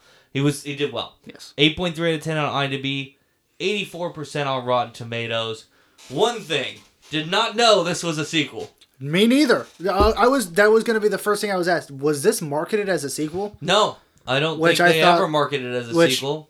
I mean, I thought they did well. I thought they were marketing it as a reimagining with Tony Todd still as the Candyman, I thought, yeah, I thought they were. And they of, were just being coy about how how much they were showing um, of the Candyman during the the trailers and stuff like that.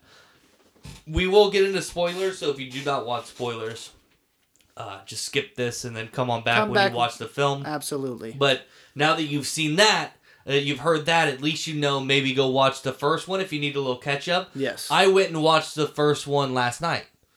Just Uh, to get just to just to get a little refresher, then I can score both of them and and and and uh, kind of um, have some idea because I realized that I admit I had forgotten a lot of parts of the story besides just the horror elements that Which were in. I did like that they they did go over the because this being a sequel, so everything that happened in uh, the original Candyman from '92 was pretty much canon. I mean, it directly impacts. It the story. directly impacted the story, so they did they did go back and they did talk about it, which I liked from this movie that it was kind of it it, it was it also kind of served at it as a prequel at the same time because we got a lot of backstory and a lot of telling of a little bit more into the history of Candyman. Yeah, one of the things that I uh, um, and I'll just start. I'm gonna start with um, one of the, some of the things I realized in the older film, and some of the th- and then I'll get into after this film mainly. Some of the things I didn't realize is how little they actually explored. They actually actually explored the Candyman. How much they just focused on what was her name. Um, Oh, they said it so many times in the uh, in this Helen. Lyle, Helen- Helen Virginia Lyle. Madsen's character Yes. in the original. They hard they like they everything was about her. Yeah. There was a super duper white savior uh, trope in it, which I mean, I get it's the '90s, but like you're trying to tell a story, and I think that's what this one does a little better. Yeah. tell a story that has to do with this. Which I- it did I have its, actually it did have its social commentary, but I think they did it tastefully. I think I- they did it the, uh, in a better way than the original. I I did look, do some research into the origins. Candyman started as a small a short story that was written by I forget who the writer of it was, but he's a English writer, so it takes place about white people in England and stuff, and it's about class. So I think when this became a movie in '92, transit trans tr- kind of turning it into Transition. uh, yeah, into an origin story or like a like an old time story passed down through the uh, poor sub all the way from slavery down to the poor suburbs of Chicago and you know this African American rich history that they tend to pass on and stuff like that.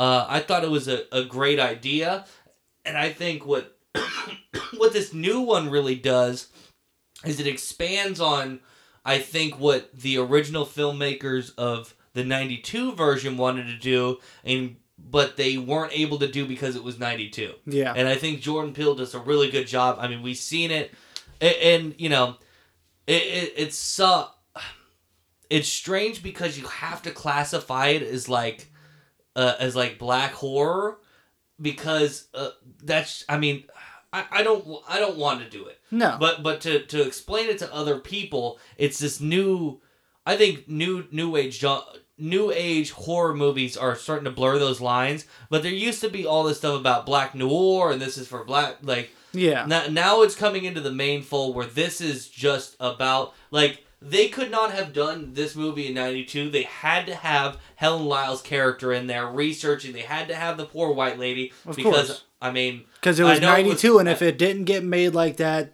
it would it, wouldn't would flop. it, for it would, sure It yeah would flop. no, white people wouldn't go see it Absolutely. because they have no way to relate i know it doesn't seem like that long ago but we still got But- extreme racism now so, Exactly. i mean what are we gonna do so I, i'm glad that they took the story and they didn't just erase what happened before what they did is they take it and they and they go off of that Yes. they even talk about some of the ridic- ridiculous shit from the first one and one of the things is The is that the game. only people who are summoning Candyman in this movie are white people. Yes. And the in the in the African American people in the film are like, don't do that shit. like Except, I mean, Anthony McCoy's character did. The- yeah. So, But other than I th- think that's different though. Yeah, So so he was he was enthralled by by the case and and was kind of he was doing it for a different purpose to whereas the white people well, not this, realizing his past too Yeah. may have like the the Though- mysticism of that. yeah the white people in this movie it seemed like they were doing it as kind of a, a gag as kind of like a this shit can't hurt me type type thing to whereas it was more they were doing it in more of an ignorant way to whereas Anthony McCoy's character was doing it in more of a interested way. Well, I also think that there has to do something with the mysticism in the pool of of what we would find out from his character later that unknown unwillingly like he was because from the very beginning of this movie once he finds out about this Candyman thing because he's a he's kind of a painter who who comes out of the uh, out of the uh, poor di- you know what I don't want to call it slums what am I, what's the word I'm looking Ghetto? for Ghetto. the ghetto of Chicago, and he makes these this great art um, that d- has to deal with his people and the oppression in the area and all that fantastic stuff. But he can't break that cycle, and fucking fancy ass white art people are telling him that he doesn't have what it is to lead the ghetto or Yeah. whatever. It's it's it's great commentary. I mean, I absolutely the- loved it. One of one of the things that they talked about, and I thought it was just hysterical, was uh, during his art dem, uh, what an art show that they had, and having the, what do they call her? The who's what? Are The art critic. the art critic come in and, and say, you know, you're making this commentary on white people being the ones who are who are causing- Perpetrating violence to perpetrating your violence people. to your people when really it's the artists who are Yeah. doing it. It's like, damn, this bitch really has no like self awareness to anything. Doesn't right? matter. They're they, because they live on top of that they world. live on top of so they can say yeah. whatever, and because they live on top in that world, they get away with it. Yeah, Um. Yeah. So he he's kind of missing out. Whatever. And he ends up just going to the hood to try and figure out. And he goes to some of the old Cabrini and stuff like where he lived, where he grew up, and that's where he runs into William Burke. well, Cabrini's been gentrified. Yeah, Right, yeah. yeah. So like uh, I think it's like the old. So after Cabrini was torn down, they had to move into this other part, and that's Yes. where he moved with his mother. We found out, and then now he's moved into the gentrified area of what used to be Cabrini. Yes. Uh, he runs into William Burke's character, um, who starts to tell him the origins Well, of. Colman Domingo's character William Burke. so yes, Yes. uh, Gotcha, me, gotcha. bad wording. Yeah. Um, I mean, no, not bad wording. Wrong wording. That was just wrong. I don't know. Well, why I, I, mean, it does make sense what you were saying, Yeah. but I knew how you were trying to say it. Yeah. I knew what you were trying to say. and he starts telling him the story about the origin of Candyman, where he becomes enthralled, and and he sets up the art exhibit. Um, and then he just keeps dig- getting deeper and deeper into this. He gets he starts to like become. Well, he got he got stung by a bee when when he was going around and taking pictures of the of the old Cabrini or, or of the of the uh, ghetto whatever. area. Yeah, Um, He gets stung, and that's kind of where the infection starts. yeah, and it starts to lead up, and it's just weird. It starts to lead into psychosis, and you're starting to think, and we'll get into spoilers now. You're starting to think like he did this to himself, like he's doing this in his own head because he's Yeah. going crazy because he's being tormented by Candyman. Because that's what Candyman did in the first one He with was- Helen's character. Yeah, he, Was- he was tore you down mentally. was more mentally tore her down and then had bad shit go on around her. Yes. So she could be blamed for all these crimes and stuff like that. yes. Um. So you think, okay, that's happening with him. Yeah, it was pretty much the same exact thing going on. What ends up happening though is that it's not. what's happening is William Burke's character implanted this. He knew that the baby who was abducted from the 92 one Mm-hmm. who uh, Helen Mirren's character saved who the stories in the hood are that she walked into the fire with the with baby the baby. but she saved the baby at the end of Candyman. Yes. And that baby turned out to be Anne Marie's son. We find out that he is Anne Marie's son. Yeah, he was he was that baby He from was that baby. That baby. which I thought was a great turn. I- but when did you find it out? When did you realize that he was the baby? I, I Who did. the goddamn busted ass Adita? he was the baby. Um, when did you?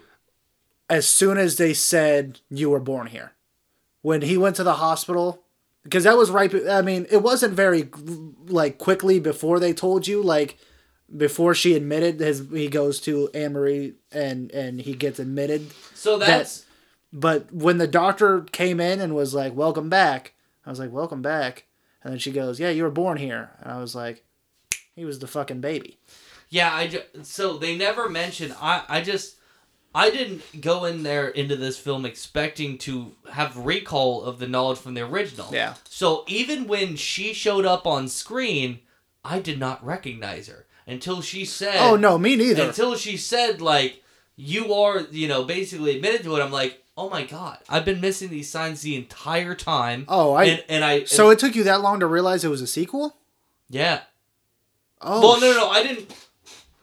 I realized it was a sequel because they had been mentioning Helen's character. That's so. As soon as but they, I didn't realize how impactful, How impactful that of a first sequel it was, movie yes. was going to be. Yeah, You know, and I hadn't watched it in a long time, so I couldn't recall that. Like, I didn't know that they were going to directly input that line there where he's the baby and this guy. And so we find out that William Burke's character. put your, put your ladders in there if you're the baby.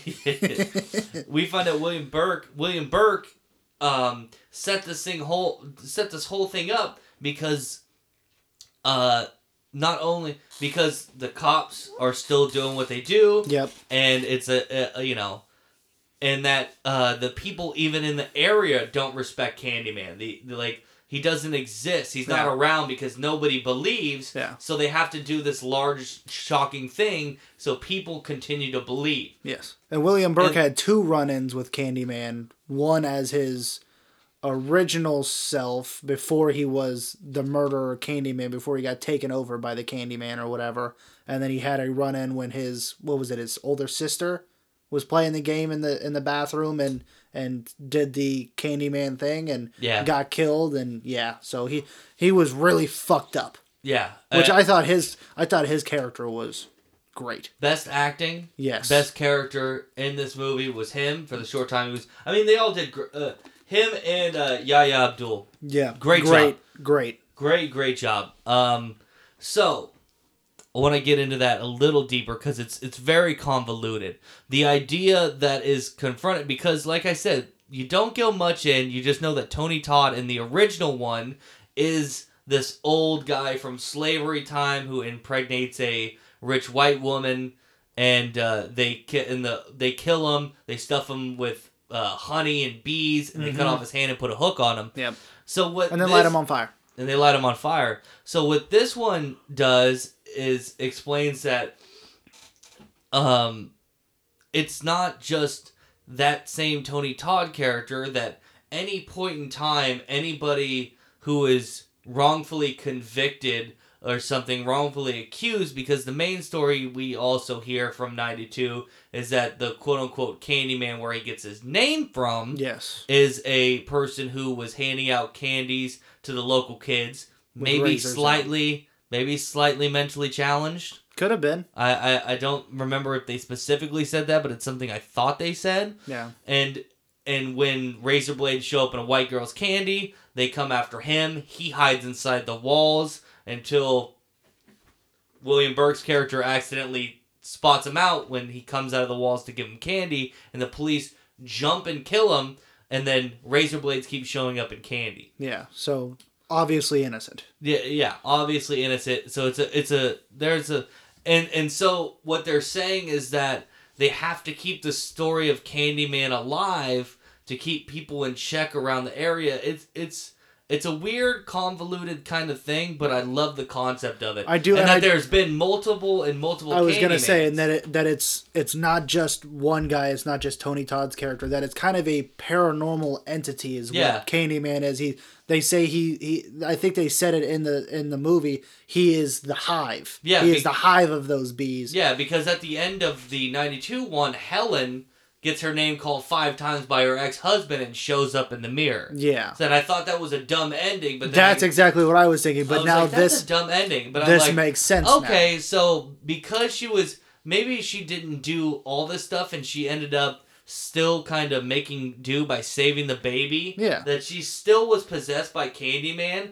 and that people still believe her because of the story. because of because yeah. of the story that's told in the black community, Yeah. that people still believe she is a Candyman figure. yeah. And that's how it kind of goes on. And it keeps moving on. So, like, now Anthony McCoy will be considered this Candyman figure because of what happened. Yes. It, it's it's amazing comp like it's such a I wish I saw the movie. I wish I saw the original one going into, Into this. it, yeah. Um, but also I think this one stands alone.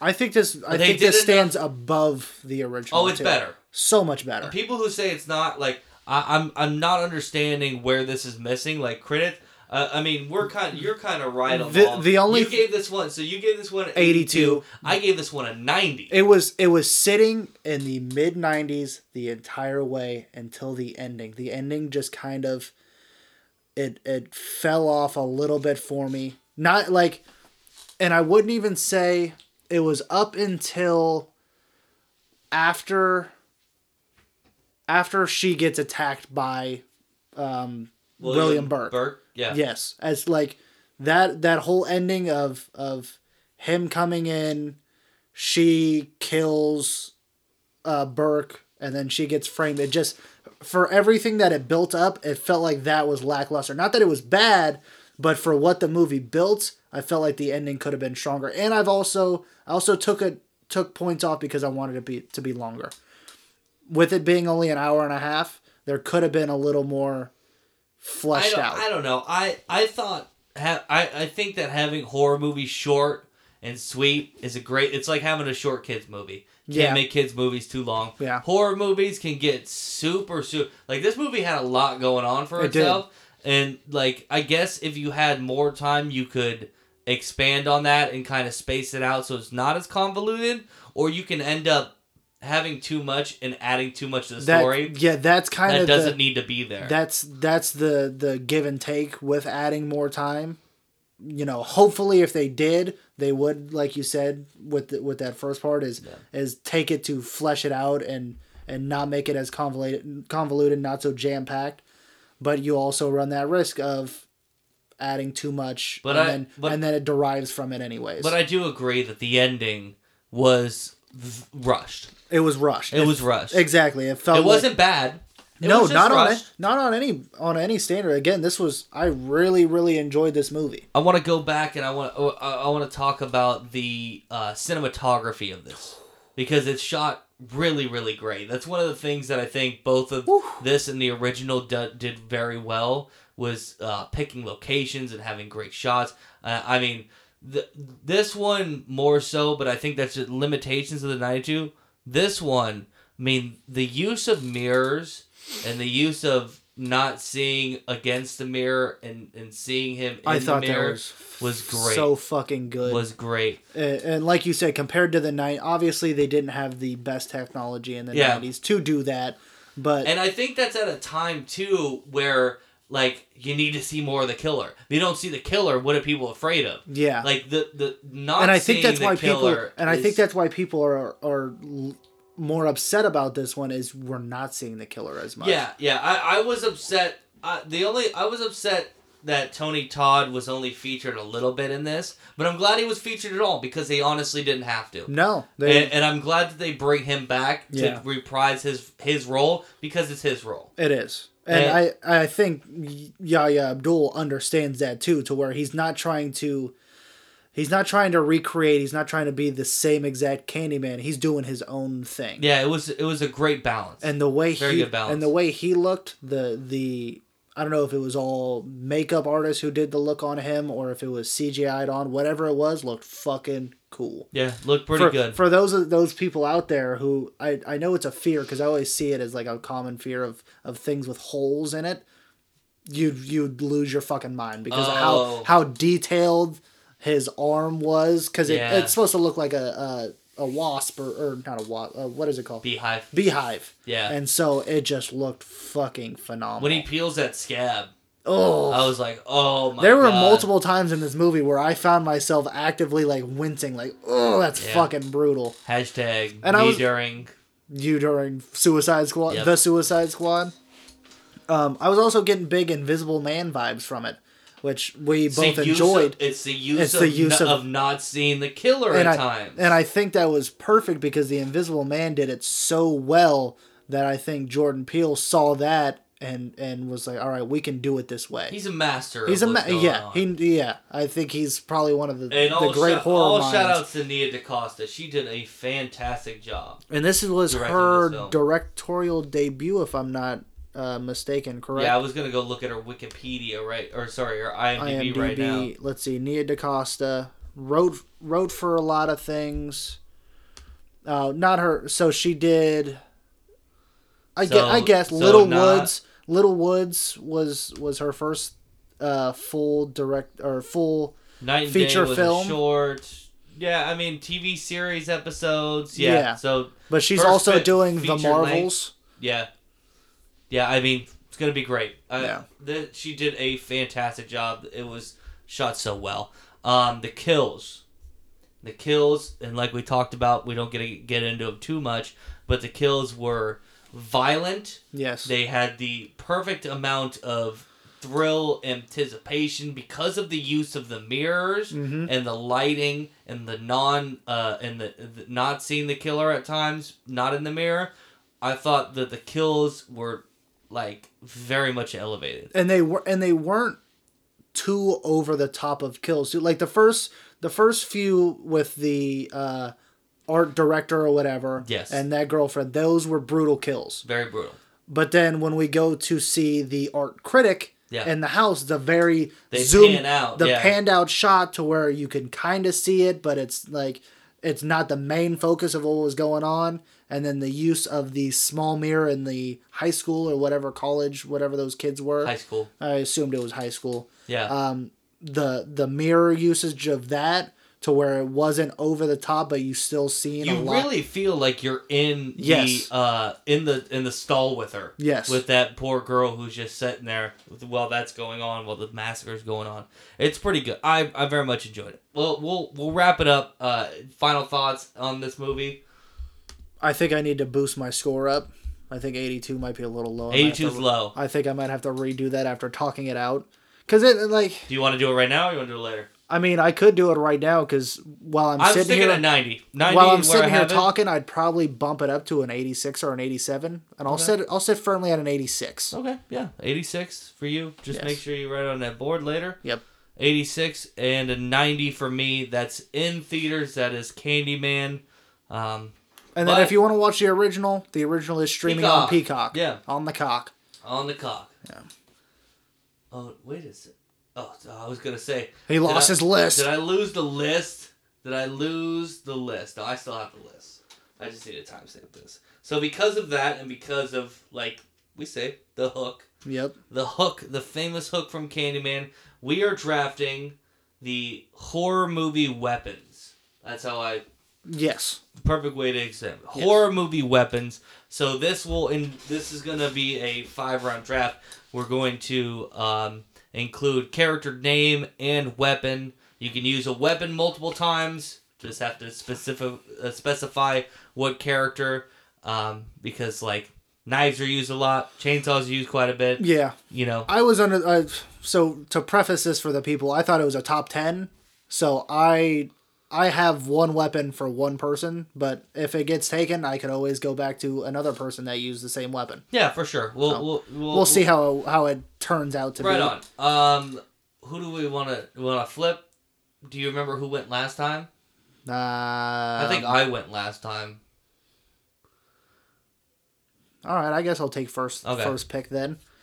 Uh, with the number one pick for movie for horror movie weapons, I'm going to take Freddy Krueger's uh, glove God damn. from the Nightmare on Nightmare Elm- Nightmare on Elm Street I, I don't need the movie. Most of the people know the movie. Yeah. but just just in case I'm just gonna say them just in case there's Freddy's a movie. glove. So Freddy's glove. I mean, I there are many many iconic. Not my number one, but there Oh, really? was. Not my number one, All right, but yeah. but it was it was uh, up there. Yes, Sorry, I, I think it ha- I didn't think it has to be. I was just gonna say, you know, easily one of the most I easily identified. You know, when you see that glove, you know that's Freddy. Well, I think to be on the top of one of these lists too, you have to have creativity Yes. along with like staying power. Yes. So like, um, you can't. I don't want to give away picks, but no, uh, I get what you're saying. Though. yeah. I know what you're saying. Using a weapon that's normally used and just adding a character should not be on your top because there's some very specific ones that need to be at the top of the list. Yes. My number one is Ash's arm chainsaw from Nice. the Evil Dead franchise. Very nice. Um, he, in the first one, he doesn't acquire it. I think he acquires it in Evil Dead 2. Mhm. But uh, ever since then, he's had that a- arm chainsaw. It's one of the most iconic looks in horror cinema. Is that uh, arm chainsaw and Ash? I, I, you know, I think it's interesting too having number one be a uh, Hero. hero. instead of a, a horror icon or a villain or a slasher. Uh, my number two here. Um, I've I gotta switch this around. My number two, I'm gonna go with Pinhead's hooks and chains. Okay. Yeah. Yeah. So the uh, he's the leader of the Cenobites, of course, and he can summon once you open the um. Ooh, that's a bad look for me. I can't remember the name of the box. Fuck, you're gonna have to look it up because I can't. I haven't watched Hellraiser Well, whatever. in a long you time. once you open the box, Yes. uh, the the whatever it is, and you summon the Cenobites, he hooks. He takes these fucking chains that come out of the wall. He hooks you up and he pulls your skin apart. And oh my god, it's just fucking torture. And it's it's. I, I had a different one lined up, but I I have to have that one. You could have got that at any round because I didn't even have that. I didn't even think because Fuck, I did be- not. I don't like hearing that. because I like I said I haven't watched Hellraiser in so long, so that wasn't even uh, didn't even come up on my radar. um, so my second pick is going to be Carrie's Mind from the Carrie series. Not one people really would think about as a weapon. at anyone. Yeah, oh, absolutely. Not not something people would think of a, as a weapon, but she uses it fucking effectively. She flipping cars, lighting shit on fire, a whole bunch of a whole lot. Yep. Uh, and then my number three is going to be another kind of like uh, chalk pick, but it's going to be uh, the chainsaw from Leather or Leatherface's chainsaw, obviously from uh, the Texas Chainsaw Massacre. I don't think anybody in the history of the world will pick up a chainsaw and not immediately think about fucking doing that with it because it just looked, you know. And there's there's nobody who could have used a chainsaw better than Le- Leatherface. They just go together perfectly. Okay, I respect it. It was on my list for Yep. sure. Was on not Carrie, but Leatherface was on my list. Uh, Candyman's hook comes in at number three. That was right there too. Fuck. Yep, Candyman's hook. I'm glad you left this because this really sets up my my list here. Um, the fact that I mean it's dug into his arm, uh, into his hand. It's got all this history behind it. We just talked about it with the film, you know, with the origin story on it. Mm-hmm. Uh, and he really fucking uses it, especially in this new one. Yes. Especially. I was gonna say, especially after seeing this new one, it definitely Mm-hmm. it definitely had to be put up on the list. My number four is Vagina Dentata I fucking knew from I Teeth. I knew that was gonna come up. I mean, who isn't afraid of pussy teeth? Who isn't freaking pussy teeth? Title of the episode. That that's Actually, tough. I'm gonna name this one. Uh, I'm gonna name this one. Uh, Don't do drugs. Don't do drugs. Yeah. Um. All right. So what do I have here? I have. Do you want to just tell me? Do you guys talk about drugs? well, yeah. So for a spoiler Sorry. for for that for that podcast, um, I asked where Mushroom Ru- Mushroom Cloud Productions came from, and they were like, I you know, the, her co-host, his name is Nino, was like, I just like the aesthetic of it and all that stuff. And then Marissa was like, Yeah, the mushroom is cool. Uh, It reminds me of drugs. And I was like, Why are you saying that it reminds you of drugs? You're like twelve. And then I was like, Please don't be doing drugs. Okay, all right. So we did a little anti, you know, a little uh, drug I, I, PSA. I was gonna say you're doing a, a drug PSA on a show. Yes. I mean, should talk to this guy. Yeah, the, the, for uh, everybody knows Travis is the opposite of anti-drug. You know, big Well, drug no, guy. I'm anti guy. Okay, you know what? I'm drug guy now. yeah, you're drug guy. Yeah, do drugs, You dude. What the straight fuck up, is this? you straight up said it. Yeah, now I said to- it. No, I mean you've said it before. You straight up said it to me and Haley What? that you're drug. you- You're like, oh, I'm a big advocate. You you For what drugs?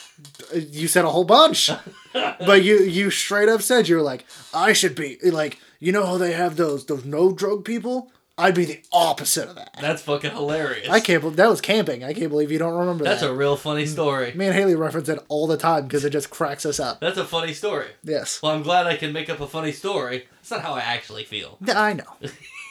But Alright. but hey, I, I created that uh, reoccurring joke for you guys. That feels good. Yeah.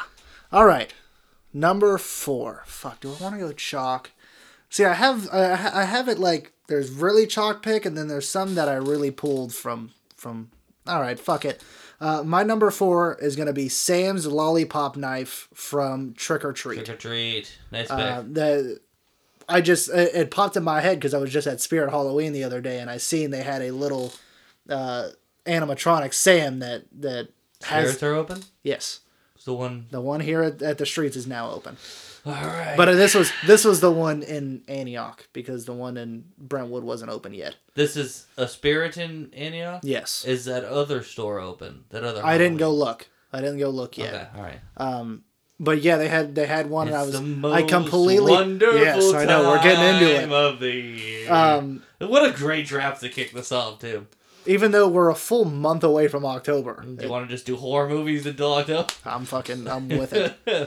we'll just we'll just uh, graduate till we only talk about Only horror, horror movies. movies. We're just a horror we only podcast. do horror and Marvel, Yes, the we're perfect. That is right up our alley. Star Wars. Anything else? No, I think that. I think we we're good. All right. Uh, yeah. So he doesn't use it very often. I think in the movie Trick or Treat, he only uses it like once or twice.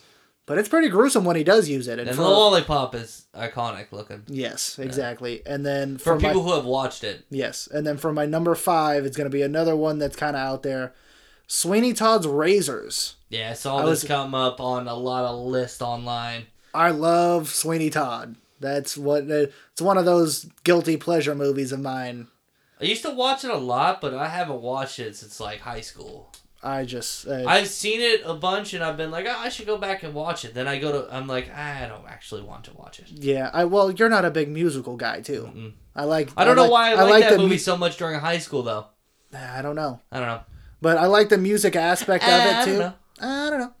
I like the mu- uh the aspect of it, and then the razor he used to kill a lot of fucking people in that movie too, and they were pretty pretty good kills. So I had to I had to include him on my list. Okay. Um, I will go. Tell me if I can do it this way.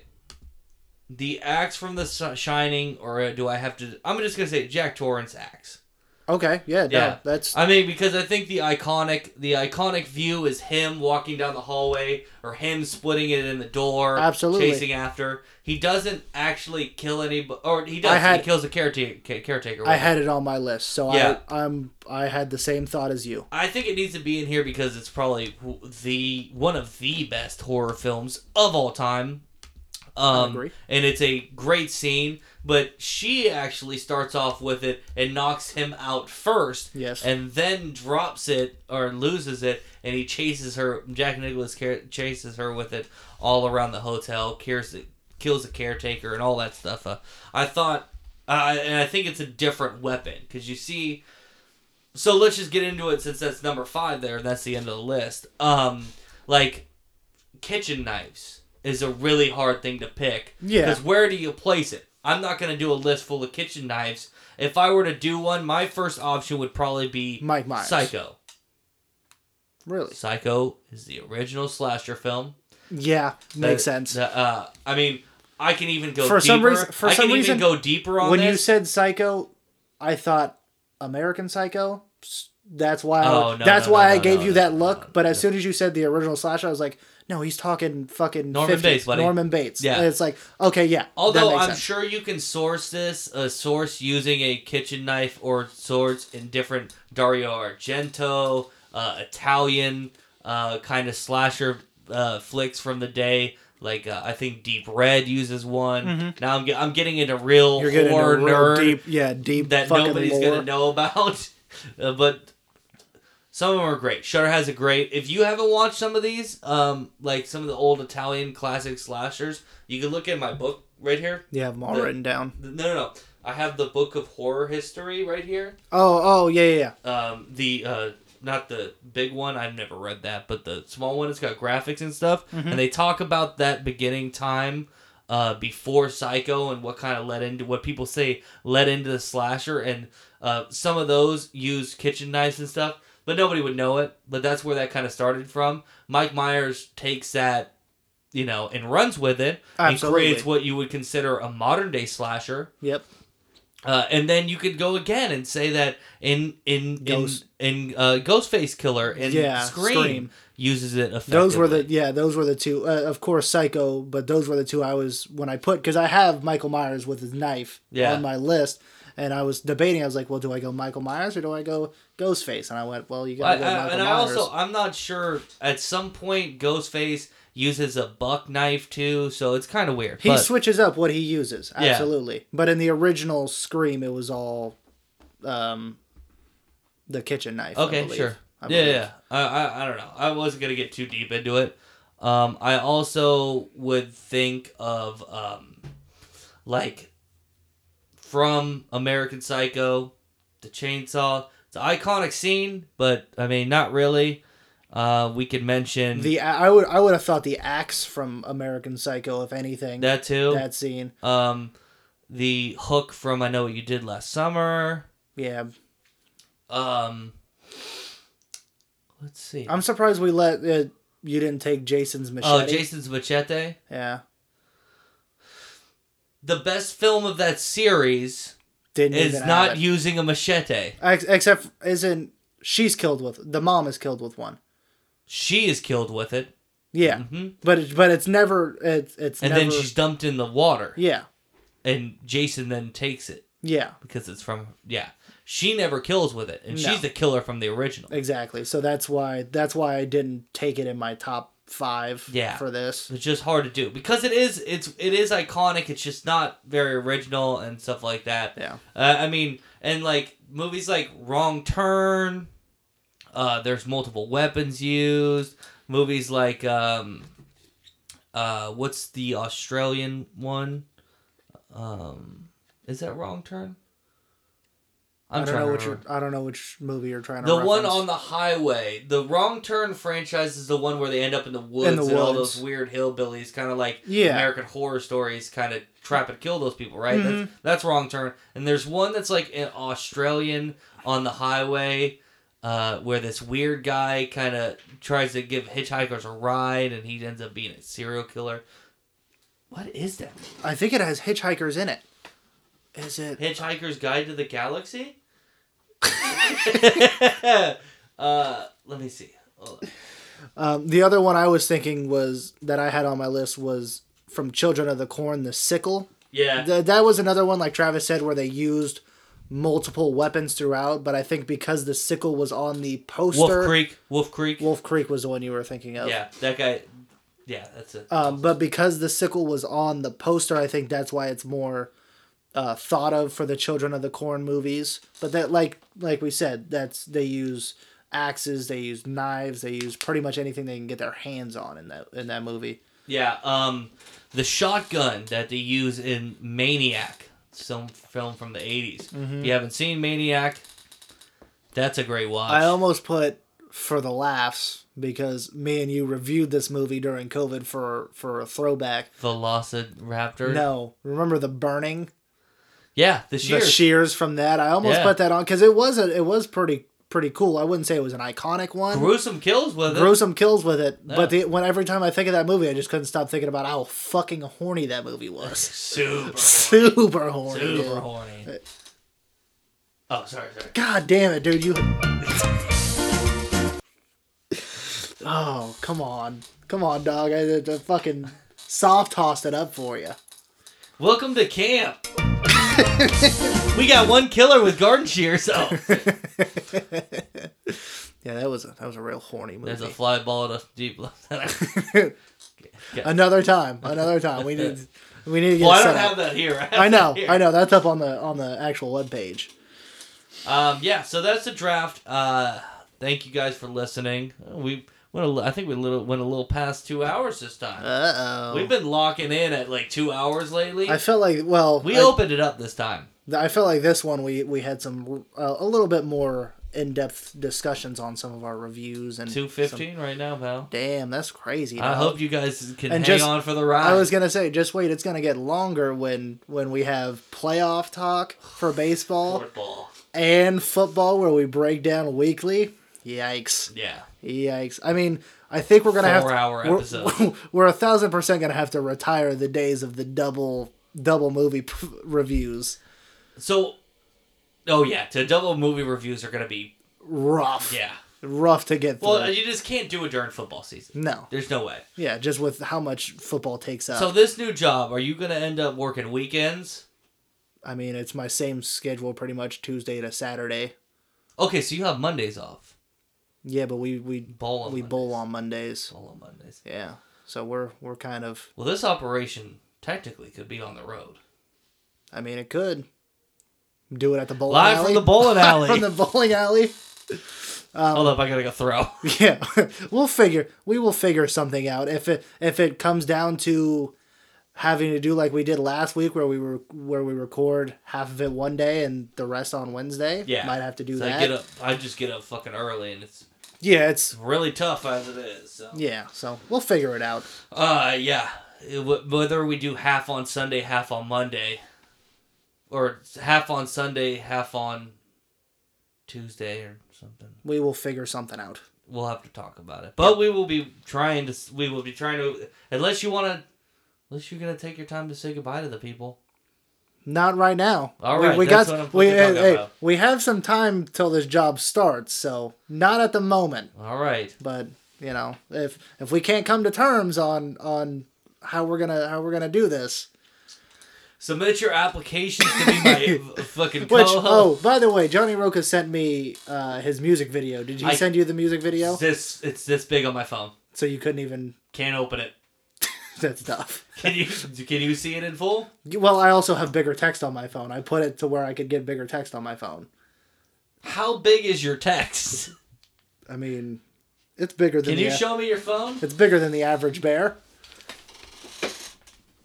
Sorry, this is Yeah, this is bad for an audio podcast, but because as people know, we we us Gundersons do not have very good eyes, so I made it a point to make sure that my text was that's bigger. not that much bigger than mine. Oh, yeah. So I I was able to click into it. Surprised Travis wasn't able to. Yeah. But I, I I watched the video, and there is a line for for points and doinks and for uh, trapdoor to hell, I believe, and he puts in a part of you and I think it's Donnie Yeah, pointing at the camera, and I'm like, wait a second. it's right here. I was like, wait a second. That's not me. I never did that. Wait, so he put it in during the Yeah, during the shout out. And I was like, I was like, wait a second. Well, you weren't home. When was this? This is uh, uh, the Friday before the last Friday, Oh. right before uh, Points and Doinks, or sorry, right before Rough and Rowdy. Oh. He was he was here. He showed up. I didn't get to shoot it before he showed up, and you were gonna show up. He had a Raider jersey on, so No, I I, didn't, like, I didn't give a shit. So I I just thought it was like- I thought it was hysterical. I was like, "Do you want to be in this short video?" And he's like, "What's it for?" I go, "Well, J Rose doing a music video about fantasy football, so you know, it just needs to be ten seconds. We're gonna point at the camera and then like high five, I guess." yeah, that was I uh, I the fact that I had to do a double take and be like, when did I do this? And then go, wait a second, that's not even me. I should have crudely pasted your face in over him. If you would have just if you would have just taken it and you would have used like the picture of uh, any of the pictures you have of me and you just would have put it that in over over his face, I would have thought that would have been fucking hysterical. That would have been very funny, and I just thought of that now. Oh, that's, man. that's too bad. That's tough. But yeah, that was I genuinely shocked to think uh, just like uh, like I said, to think first off when did I record this? Because I was having no memory of us sitting here high fiving, and then secondly, going back and going, then high fiving. yeah, and then secondly going back and going, that's not even me. I was like, oh, Uh, uh, well, thank you guys again for listening to the show. We very much appreciate it. Um, you guys are loyal, and thanks for sending an email. Johnny Roca got us one. Trapdoor Groovy, been silent. Been silent. Send those messages. I mean, been silent for how long has it been? What What was the last thing Trapdoor Groupie sent us? Is what I want to find out here. I'm gonna try. Picture of their penis. Uh, let's see. That was Johnny Roca, Johnny Roca, Johnny Roca, Johnny Roca, Johnny Roca. Damn. Eight four. Eight four. What was the message though? Fuck, dude, I just closed it. Which MLB trade will have the biggest impact? Who plays Trevor Bauer? Who plays first? Trevor Bauer, or Deshaun Watson. That one. And then it had the picture of the lighter in the air. Oh, okay. I wasn't sure if it was okay. Yeah, I see it now. I wasn't sure if it was when he was, uh, or he or she. I don't know who it is, but when they when they were upset at us for calling them for Travis calling their question stupid. So I was Ah, like, oh, whatever. maybe maybe care. we drove a fan away. You hate to see it. God damn, it would be me. Would be me. But if you do want to send in those questions, you can email us. Uh, almost did my personal email. Uh, I mean, fuck it. trapdoorpod at yahoo.com. Go like our Facebook page, Trapdoor to Hell. You can get all the cool stuff there. Also on Twitter at TrapdoorPod. That's where we post the pictures of our reviews, of our drafts, and any other news about this podcast, whether if we're going to be And we post or- the actual podcast too. and we post the podcast there first uh, with our anchor link. But I know some of you guys subscribe to Apple, Spotify, whatever it is. We're on pretty much all of the um, all of the uh, different uh, Ma- all the major podcast distributors. distributors. Yeah, where you get your podcast. We're usually there. So if somebody's like, "Hey, where can I listen to these guys?" You can send them the ink- anchor link. Or you can send them whatever link you have. It does not matter. We have it. You can tell them. Send them any link. Grab your Uber driver. link. Grab your Uber funny. driver's phone. Put it in there. Tell them to listen to it when they're driving. I know Johnny Roca tells all the truckers out there. If you're getting a sloppy BJ to a trucker on the If you're getting of a road, if you're getting a sloppy BJ Giving, from giving. f- oh uh, well this is just for Miranda Cosgrove then. yeah. Well, Miranda Cosgrove is gonna pass it off to the trucker. yeah, absolutely. You know what's funny? She's a meme right now. is she? Uh, I keep seeing it's the same meme though. It just says uh, it's Miranda Cosgrove from uh, Drake and Josh when she's little, Oh, com- doing- sitting at a desk yeah, on doing a the- yeah. and then it's and then it's Slipknot, uh, the first their first album Yeah. with the red jumpsuits, my favorite one, and then uh, Her from the iCarly reboot. iCarly reboot Yeah. at the computer, and then it's Slipknot. I, I did the album. yeah I did the I did the uh, the Brad Pitt uh, me or no Leonardo DiCaprio Yeah. when, when I watched that episode and they did that and I went hey hey hey hey, hey. I was like oh yeah I is. know memes is. on memes Travis never made that meme from last week What meme? God damn it, the George Bush. Oh, that reminds me. I've been getting grilled about this for the past few weeks. Where's the article? Oh, I forgot about that. Cheese, every time the episode drops, he goes, I didn't get my article. I gotta write this down so I remember. What am I supposed to write? I don't even fucking remember, Travis. I don't know. it's something about horror films, right? I can't remember. How how modern horror films have how the genre of horror has changed since the Sure. two thousands. Sure. Go with that. I don't fucking remember, Travis. I'm What? not gonna remember. Well, why don't we? What what would be interesting to write about? I don't know. Ask Cheese. Text Cheese. Tell him to give you a topic as if he was your boss. Okay. As alright. if he was your boss, and then Well, he can't even respond to be like, "Why did you FaceTime earlier?" He probably didn't even see it, honestly. I don't know. I don't know. Here, I'm doing it right now. Okay. Okay. What should I write an article about? Say And how many words? three. Oh my god! I just got a text. I wonder what this is. All right, guys, this is this is it. All right, we're out of here. okay, bye.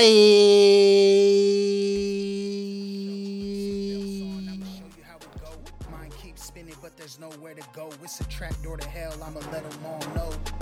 You're now tuned in to the show. Seatbelts on, I'ma show you how it go.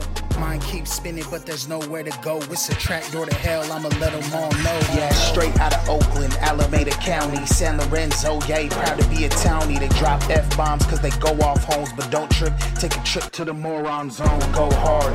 Boy, we ain't soft like ballads. Put us on the map, we don't ever toss salads. Curveball, it's a Dumbo drop, and we post it on the deck like a Funko Pop. Let's go. You're now tuned in to the show. Seatbelts on, I'ma show you how we go. Mind keeps spinning, but there's nowhere to go. It's a trap door to hell, I'ma let them all know. You're now tuned in to the show. Seatbelts on, I'ma show you how we go. Mind keeps spinning, but there's nowhere to go. It's a trap door to hell, I'ma let them all know. From the town to the birds, put your hands to the sky. Hands to the sky, we about to get live. If you from the town, put your hands in the sky. Hands in the sky, we about to get live. If you from the east coast, put your hands in the sky. Hands in the sky, we about to get live. If you from the dirty south, put your hands in the sky. Hands in the sky, hands in the sky. You're now tuned in to the show. Seatbelts on, I'ma show you how we go. Mind keeps spinning, but there's nowhere to go. It's a trap door to hell, I'ma let them all know. You're now tuned in to the show. Seatbelts on, I'ma show you how we go. Mind keeps spinning, but there's nowhere to go. It's a trap door to hell, I'ma let them all know.